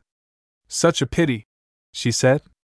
Just a mistake on the part of the government to have resulted in this tragedy. Arnold and James Dempsey coming home, safe and well and hopeful to find their father. Dead? The boys stayed on for several days at the lodge, and for all the outdoor girls but Betty their stay was unmitigated joy. But in the heart of the little captain, hard as she tried to fight against it, was a little sense of injury to think that her chums had got their boys back and she had been denied hers. To be sure, all the boys made much of her and petted her. For there was not one of them who had not competed for her favor in the old days before Alan had shouldered them all out, but no amount of attention from anyone else could make up for one little word from Alan. At each sunrise, she awoke thrilling with the thought that perhaps Alan would be with her before the sun went down. And as each evening came without him, she sighed and thought, Perhaps tomorrow. Since the tragic death of Professor Dempsey, they felt that they need no longer fear the woods, although they never ventured near the river or the falls without a heartache and the fervent wish that they might have reached the poor demented man with the glad news of his son's safety in time to avert the tragedy. However, they did enjoy their liberty, and took long tramps with the boys through the woods and picnicked with them beside little unexpected brooks and streams, quite in the nature of old days. Then at last came the day when the boys announced that they would have to return to town and to the military camp to obtain their formal discharge from the army. We may surprise you by coming back in civvies a week or two from now. Will laughed, as the girls prepared to spin them to the railroad station in the cars. So you had better be prepared for the shock. Maybe they won't care for us any more when they see us out of uniform. Grinned Roy, as he shook hands with Mrs. Irving. You know the old saying that a uniform has made many a hero of a bootblack. Goodness, I hope you aren't a bootblack, said Molly from her car, where she was, doing things, with the engine. I'm not, answered Roy, adding with a grin. Nothing half so honest. Although the girls knew that they were only saying goodbye to the boys for a few days, the parting was hard just the same, and half an hour later they watched the train wind serpent like down the shining track with a sinking feeling at their hearts. Aren't we a lot of geese? said Grace impatiently, as they climbed back into the cars. We have done without the boys for a couple of years, and now when they have just gone as far as Deepdale for a couple of weeks, we are almost crying about it. I suppose it is just because we have had so much separation that we can't bear any more of it. Even a little, suggested gentle Amy, feeling as if she had just awakened from a blissful dream. Never mind, said Molly, putting an arm about Betty's waist and giving it a little squeeze. Just think how lovely it will be to see the boys in regular clothes again, and maybe, with a sly glance at Betty, by the time they come back they will have added one to their number. Goodness, I hope so, said Betty, unashamed. In spite of some regret at not having the boys, the girls managed to enjoy themselves in the days that followed. They motored and swam and fished and hiked, and got as becomingly sunburned and tanned as young Indians. It was not until two or three days before the boys returned that anything untoward happened to disturb their peace of mind. Then one night the moon came out with such dazzling brilliance that Betty was seized with a strong desire to be out in it. Let's go for a moonlight swim, she suggested excitedly, as they all stood on the porch of the lodge staring up through the trees to where the moon shone glitteringly down. We haven't done it since we came, and surely our vacation wouldn't be complete without one. Or more, said Molly, seconding the plan with enthusiasm. Come on. Let's tell Mrs. Irving where we are going. Maybe she will wish to go along, but I doubt it. Molly was right, Mrs. Irving did not wish to go, and the girls rushed upstairs to don bathing suits in preparation for the lark. A few minutes later, they were racing like slim young ghosts through the woods, laughing and calling to each other, and entirely abandoned to the joy of the moment. Race you to the old swimming hole, Molly called out, as they neared the river, and away they all raced in response to the challenge. Betty won, in spite of the fact that Molly had had a short head start, and the girls, wild in their exuberance, would have lifted her to their shoulders had not Betty herself laughingly fought them off. I have another challenge, she cried. My fresh box of candy to whoever swims to the other side of the swimming hole first. Are you on? We're on! yelled Grace enthusiastically, adding, I'd swim from here to Jericho for that box of candy, Betty. As a matter of fact, whether it was really the thought of the candy or whether it was because the other girls were tired from the last spurt, Grace really did get to the other side of the swimming pool first, and pulling herself up on the other bank, dripping and triumphant, demanded the prize. You surely did win it, and you shall have that box of candy. Much as I hope to keep it in the family, laughed Betty, shaking the water from her eyes and drawing herself up beside her chum. Goodness, isn't that water delicious tonight? she added, wriggling her toes luxuriously in the rippling wavelets. Just cool enough to be refreshing and not cold enough to chill you. She broke off suddenly and sat staring, her eyes widening and her body tense. Girls, she said in a queer voice, for Molly and Amy had also drawn themselves up on the bank. Have I gone crazy, or what is the matter with me? Do you see? What? I see. Up there? Alarmed, the girls followed the direction of her strained gaze, and suddenly they seemed to feel themselves congeal with momentary horror. Far above them on the bank near the falls and on the other side of the river stood the crouched up, animal like figure of the thing. Chapter 24 Recovered. The sight was almost too much for the girls. What they felt was sheer animal panic, and they wanted to run away. Anywhere. Just so they put distance enough between them and that figure on the bank. Sit still, Betty commanded them, recovering her presence of mind.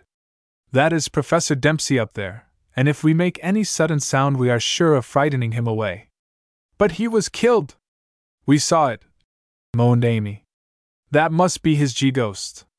Don't be ridiculous, snapped Molly, her thoughts working along with Betty's. You know you don't believe in ghosts. But how? Amy was beginning when Betty interrupted sharply. Listen, she said. I came across an old derelict of a rowboat the other day when we were exploring the upper river, but I didn't say anything to you girls about it because I thought it was too much of a wreck to bother with. For all I know, it isn't even watertight. Betty, Molly broke in excitedly. I see what you mean. We can row across the upper river to where Professor Dempsey is. Were there oars in the boat? She broke off to ask. A couple of old sticks that would serve for oars. Betty answered. Of course, it's taking a big chance. Say no more, cried Molly, jumping to her feet and wringing out her bathing suit. Big Chance is our middle name anyway. Lead on, Betty. Where do we find this craft? I'm not quite sure that I can find it, said Betty, leading the way into the woods. But it was down this way somewhere. Don't make any noise, girls, and let's hurry, or we won't get there before he disappears again. Grace and Amy were now entering into the spirit of the thing, and they followed at Betty's heels eagerly, careful not to step on stick or stone that might betray their presence. Luckily, Betty managed to stumble directly on the old derelict rowboat where it lay in ancient helplessness in the concealment of a thick grove of bushes along the upper reach of the stream. Goody! This is almost too much luck! cried Betty exultantly. You get in the stern, Amy, and Grace in the bow. Molly and I will do the rowing. I only hope the old thing doesn't take in too much water, said Amy, as she and Grace got gingerly into the rickety old craft and Betty and Molly pushed it off from the shore. That remains to be seen, answered the little captain as she handed one of the ancient oars to Molly. There's one thing we shall have to remember, Molly, she said, as they pushed clear of the bank and glided out into the swift water of the river, and that is to keep far enough this side of the falls to guard against being swept over it. Bear hard on your right hand, Molly honey. It wouldn't be much fun if we upset here, you know. Oh! gasped Grace, holding fast to the side of the boat, and noting with dismay how plainly the roar of the falls came to them. I wish we had another oar, I'd help. You can help most, Gracie, cut in the little captain briskly. By keeping your nerve and helping us to keep ours. Molly, she called in a whisper that carried the length of the boat. Can you see it? Yet? Yes. Molly telegraphed back in the same tense whisper. It's got its back to us, I think. Good, said Betty softly, adding as she threw all her weight against her oar. Now let's keep still and work. It was queer how they referred to that presence at the head of the falls as it. Some way, in the weird moonlight, under the more than unusual circumstances, it seemed almost impossible to give the thing a name. Was it Professor Dempsey? They kept asking themselves over and over again. But he had committed suicide. Or at least they had seen him fall into the river, and they could have vowed that he did not come out again. They had searched both sides of the river. How could they have missed him? And yet, if that motionless figure at the head of the falls was really Professor Dempsey, he must have been washed ashore that day and evaded them as he had succeeded in evading them so many times before and all the time the roar of the falls was growing louder and louder in their ears, and they knew that theirs was a race with life and death. Could they succeed in reaching the opposite bank before the deadly current of the river should suck them over the falls, to almost certain annihilation? The answer to the question came a moment later when, without warning, the prow of the little boat struck on an unexpected projection of the shore and they came to a standstill. Thank heaven! said Betty under her breath, as Molly jumped out, and pulled the craft further into shore. That was nearly the riskiest thing you ever did, Betty Nelson. Once on shore again, the girls' confidence returned and they hurried silently through the woods toward the spot where they had seen the figure. Then Betty, who had taken the lead, suddenly motioned to them to stop. She had caught a glimpse through the trees of the man, who resembled more than ever a scarecrow in his crazy makeshift garments. And at the sight of him, her heart unaccountably skipped a beat. Her thoughts had not gone beyond this moment. Strangely enough, all her energy had been concentrated upon reaching the man before he disappeared. But now that they had succeeded so far, she was at a loss what to do next. But at that moment, she inadvertently stepped on a dry twig that snapped sharply under her foot, and at the sound, the man had turned fiercely, like an animal at bay. Then he wheeled about and made as though to flee for the shelter of the woods. In this emergency, Betty followed impulse. She ran out into the open, calling to him wildly that his sons were alive. Not to run away, because his sons were safe and well. They were coming to him. The pitiful wreck of a man paused in his flight as the import of the words seemed to sink into his befuddled brain, but he turned upon the little captain a look of ferocious hatred that would have terrified a less courageous girl than Betty. But her whole heart was in her mission, and she had utterly forgotten herself. Won't you please believe me? She said, advancing toward him, hands outstretched pleadingly. I know what I'm talking about. Your sons, Arnold and Jimmy. As though the names of his boys had released some chord in his brain, the man cried out hoarsely Jimmy and Arnold! My sons, my little boys! Then, turning fiercely to Betty, he cried, You're not lying to me, are you? Because I'll throw you into the river! I'll cut you into little pieces! As the man advanced menacingly, Grace screamed and Molly ran forward with some wild idea of protecting her chum, but Betty waved them back. I'm not lying to you, she told the crazy man, looking straight into his glaring eyes. Your boys were wounded, but not seriously, and they sailed a few days ago for this country on a hospital ship. They want to see you more than anything else in the world. She added, playing on the sudden softness that had crept into his wild eyes. And they sent their love to their dad. At sound of the old loving name, all the fight went out of the old man, and he sank to his knees on the grass, sobbing horribly. They let him alone for a moment, then Betty motioned to Molly, and together they lifted him to his feet. The sight of his tear stained, unkempt old face, creased and lined with suffering, but with the wildness gone out of the eyes, stirred a profound pity in the girls, and they wished more than anything in the world to make him happy again. We are going to take you home, Professor Dempsey, Betty told him soothingly, as with Molly's help she half led, half carried, him through the woods toward the spot where they had left the boat, Amy and Grace following odd and silent behind them. And as soon as your boys reach home, we will bring them to you. Be careful of this big rock. Ah, here's the boat. And talking all the time, softly and soothingly as one would to a child, Betty at last succeeded in seating the derelict old man in the equally derelict old boat. The girls tumbled in after him, and with a prayer in her heart, Betty pushed off from shore. That ride back across the river was as weird and unreal as any nightmare the girls had ever lived through. Their queer passenger, seeming the most unreal of all, was quiet for the most part, but occasionally he would sit up and look about him wildly, and could only be soothed back to reason by Betty's sweet voice telling him of his boys. Jimmy and Arnold. Somehow they reached the opposite shore, and, after pulling the boat up among the bushes once more, they started back, the old man with them, to Wild Rose Lodge. Chapter 25 The Old Crowd Again. Mrs. Irving, who had been worried by their prolonged absence, met the girls at the door as they stumbled with the almost exhausted old man up the steps of the porch. At sight of the latter, she grew deathly pale and leaned against the door for support. She felt that all the world was growing black. Oh, please, please don't faint, she heard Betty's young voice calling to her desperately as it seemed from a long distance. We've depended upon you to help us. With a great effort, she fought off the dizziness and drew herself away from Betty's supporting arm. It's all right, she said dazedly. The shock, I guess. Betty, what? Who? Is that? Oh, please don't ask any questions now, Betty begged feverishly. Just help us, and we will tell you all about it later. This is Professor Dempsey, she added, turning to the broken old man who stood staring at them uncomprehendingly. He can have Molly's in my room, can he, Mrs. Irving? And we will bunk somewhere else. Mrs. Irving nodded automatically, still too dazed by the suddenness of the thing even to think, and they helped the old man into Betty's room and laid him on the bed.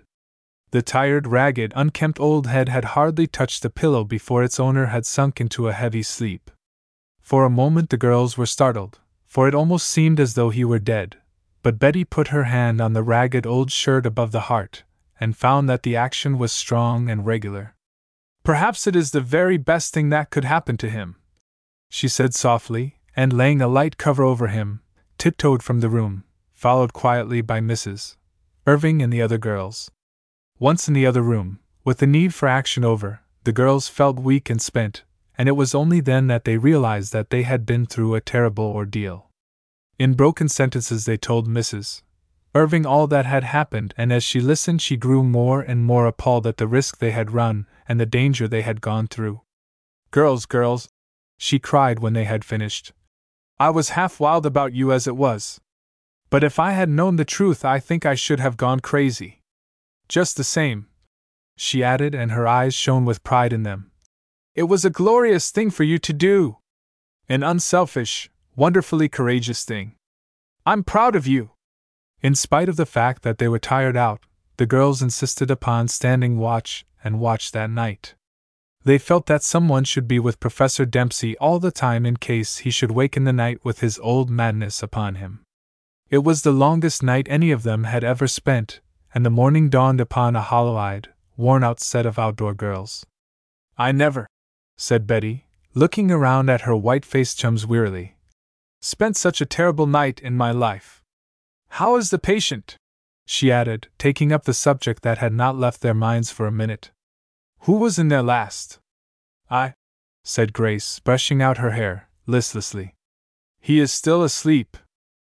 That report continued good all morning, and it was almost noon before the ragged, unbelievably unkempt old man on the bed opened his eyes. The girls had been looking forward to, yet dreading, this minute. It had been decided that only one of them should be in the room with him when he awoke but the rest were hovering close to the door ready to give assistance if it should become necessary. But they need not have worried. The magic of his long sleep, together with the glad news he had heard the night before, seemed to have transformed the man overnight to his old gentle self. To be sure, he was amazed at his strange surroundings, and looked uncomprehendingly into Betty's face as she bent compassionately over him. But all he said was, I declare, this is all very strange, young lady. Very strange. Would you mind? Er. Telling me where I am? At the tone, even more than the words, the girls felt a wild desire to shout aloud their relief. For the tone was the same, gentle, polite one that they remembered hearing that day when the little man had entertained them in his cabin in the woods. Then Betty, as gently as she knew how, told him a little of what had happened to him, and the girls could see by the surprise on his face that he had no recollection whatever of the matters of which she was speaking. I declare it is most strange. Most strange, he declared when she had finished, adding as he looked down and plucked distastefully at his tattered shirt. And this is the result of my. er. temporary aberration, is it? Ah, but I remember. He sat up suddenly, a gleam of fear in his eyes. It was when I read of the death of my boys. Something snapped in my brain, I think. You say. He turned to Betty, grasping her hand imploringly. You say that my sons are well? That they are coming to me? Yes, said Betty soothingly, pressing him back upon the pillow. They are well and safe and will be with you soon. In a few days, perhaps. Ah, said the little man, submitting to Betty's touch, a happy smile on his lips. That is good. That is very, very good. And with a sigh like a tired child's, he fell asleep again. Did you hear what he said? whispered Betty, her eyes shining as she tiptoed from the room, closed the door softly behind her, and faced her odd and incredulous chums. He's well, girls. He's completely sane again. It's a miracle, said Molly breathlessly. And so it came to pass that some little time later four good looking young fellows, recently in the service of the greatest country on the earth, and one of them still wearing his regimentals, saw a rather unexpected sight as they swung down the path toward Wild Rose Lodge. On the porch sat an elderly, contented looking man, clad in garments that would easily have accommodated two men of his size. Garments belonging to Molly's Uncle John, and seated about him in attitudes of lazy comfort were four young girls. These young girls, who were, at least from the standpoint of the four young men, exceedingly good to look upon, were engaged in doing some sort of fancy work. All but one of them, that is, for the fourth, a girl with wavy brown hair and bright brown eyes, pink cheeks, and a dream of a mouth, was reading to the elderly man who sat in the chair of state. Gee, Alan, whispered one of the tall youths to the one who still wore the uniform of his country's service. I feel as though we were crabbing your act. Can't we fellows do the disappearing act? But just at the moment the girl with the brown eyes and the pink cheeks looked up, gave one little startled cry, and dropped the book to the porch. The other girls looked up and then followed a scene that very nearly made the temporarily forgotten and neglected old man on the porch drop out of his chair in surprise. Alan! screamed the girls, all except the brown haired, pink cheeked one, who for some unaccountable reason hung back behind the others. You perfect angel! Why didn't you let us know you were coming so that we could have been prepared? Oh, isn't your uniform lovely? And look at the dressed up leggings. These and various other exclamations like them, coupled to the fact that all the girls, except the one that he wanted to most, had kissed him, rather overwhelmed young Lieutenant Washburn and took his breath away. His three companions, however, finding themselves neglected and out in the cold, interfered at this point and saved his life. Betty, what are you hiding away back there for? cried Molly to the little captain, whose cheeks were pinker than ever and whose eyes were shining very brightly with a sort of mixture of joy and fright. Don't you know Alan in his uniform? Aren't you going to kiss him? chimed in Grace wickedly. We all did, added Amy. But Betty had no intention of kissing Alan, although he begged her to with his laughing eyes, and she continued backing into the doorway, until Mrs. Irving, coming up behind her, caught her up and pushed her out upon the porch again. However, the chaperone monopolized Alan for a few minutes and gave Betty time to catch her breath. She found Molly introducing Professor Dempsey to the astonished boys. These young soldiers wanted to ask a hundred questions, but, catching a warning look from Betty, decided to wait till later, when the little man himself was not present. Frank, who was perhaps more glad than any of them to see the father of his chums alive and well, settled himself near the man and began to pour into his starved and eager ears news of his sons and tales of adventures in which they had figured. And while Betty was still smiling in sympathy with the look of absolute happiness on Professor Dempsey's face, Alan dragged himself away from the group of his admirers and came over to her. Boldly he pulled her hand through his arm and led her past the laughing boys and girls, down the steps, and along the path that led into the woods. Be back in time for supper. Will called after them. Something tells me we are going to have some feed. Oh, don't bother them. They heard Molly's voice and laughing reproof. Remember, you were young yourself, once.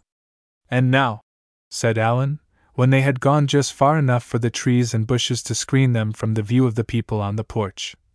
I want you to look at me, Betty. You haven't yet, you know. I see can't, said Betty in a muffled voice. I guess, she added whimsically, I guess I'm a little afraid of you, Lieutenant Alan Washburn. With a glad laugh, Alan put his strong young arms about her.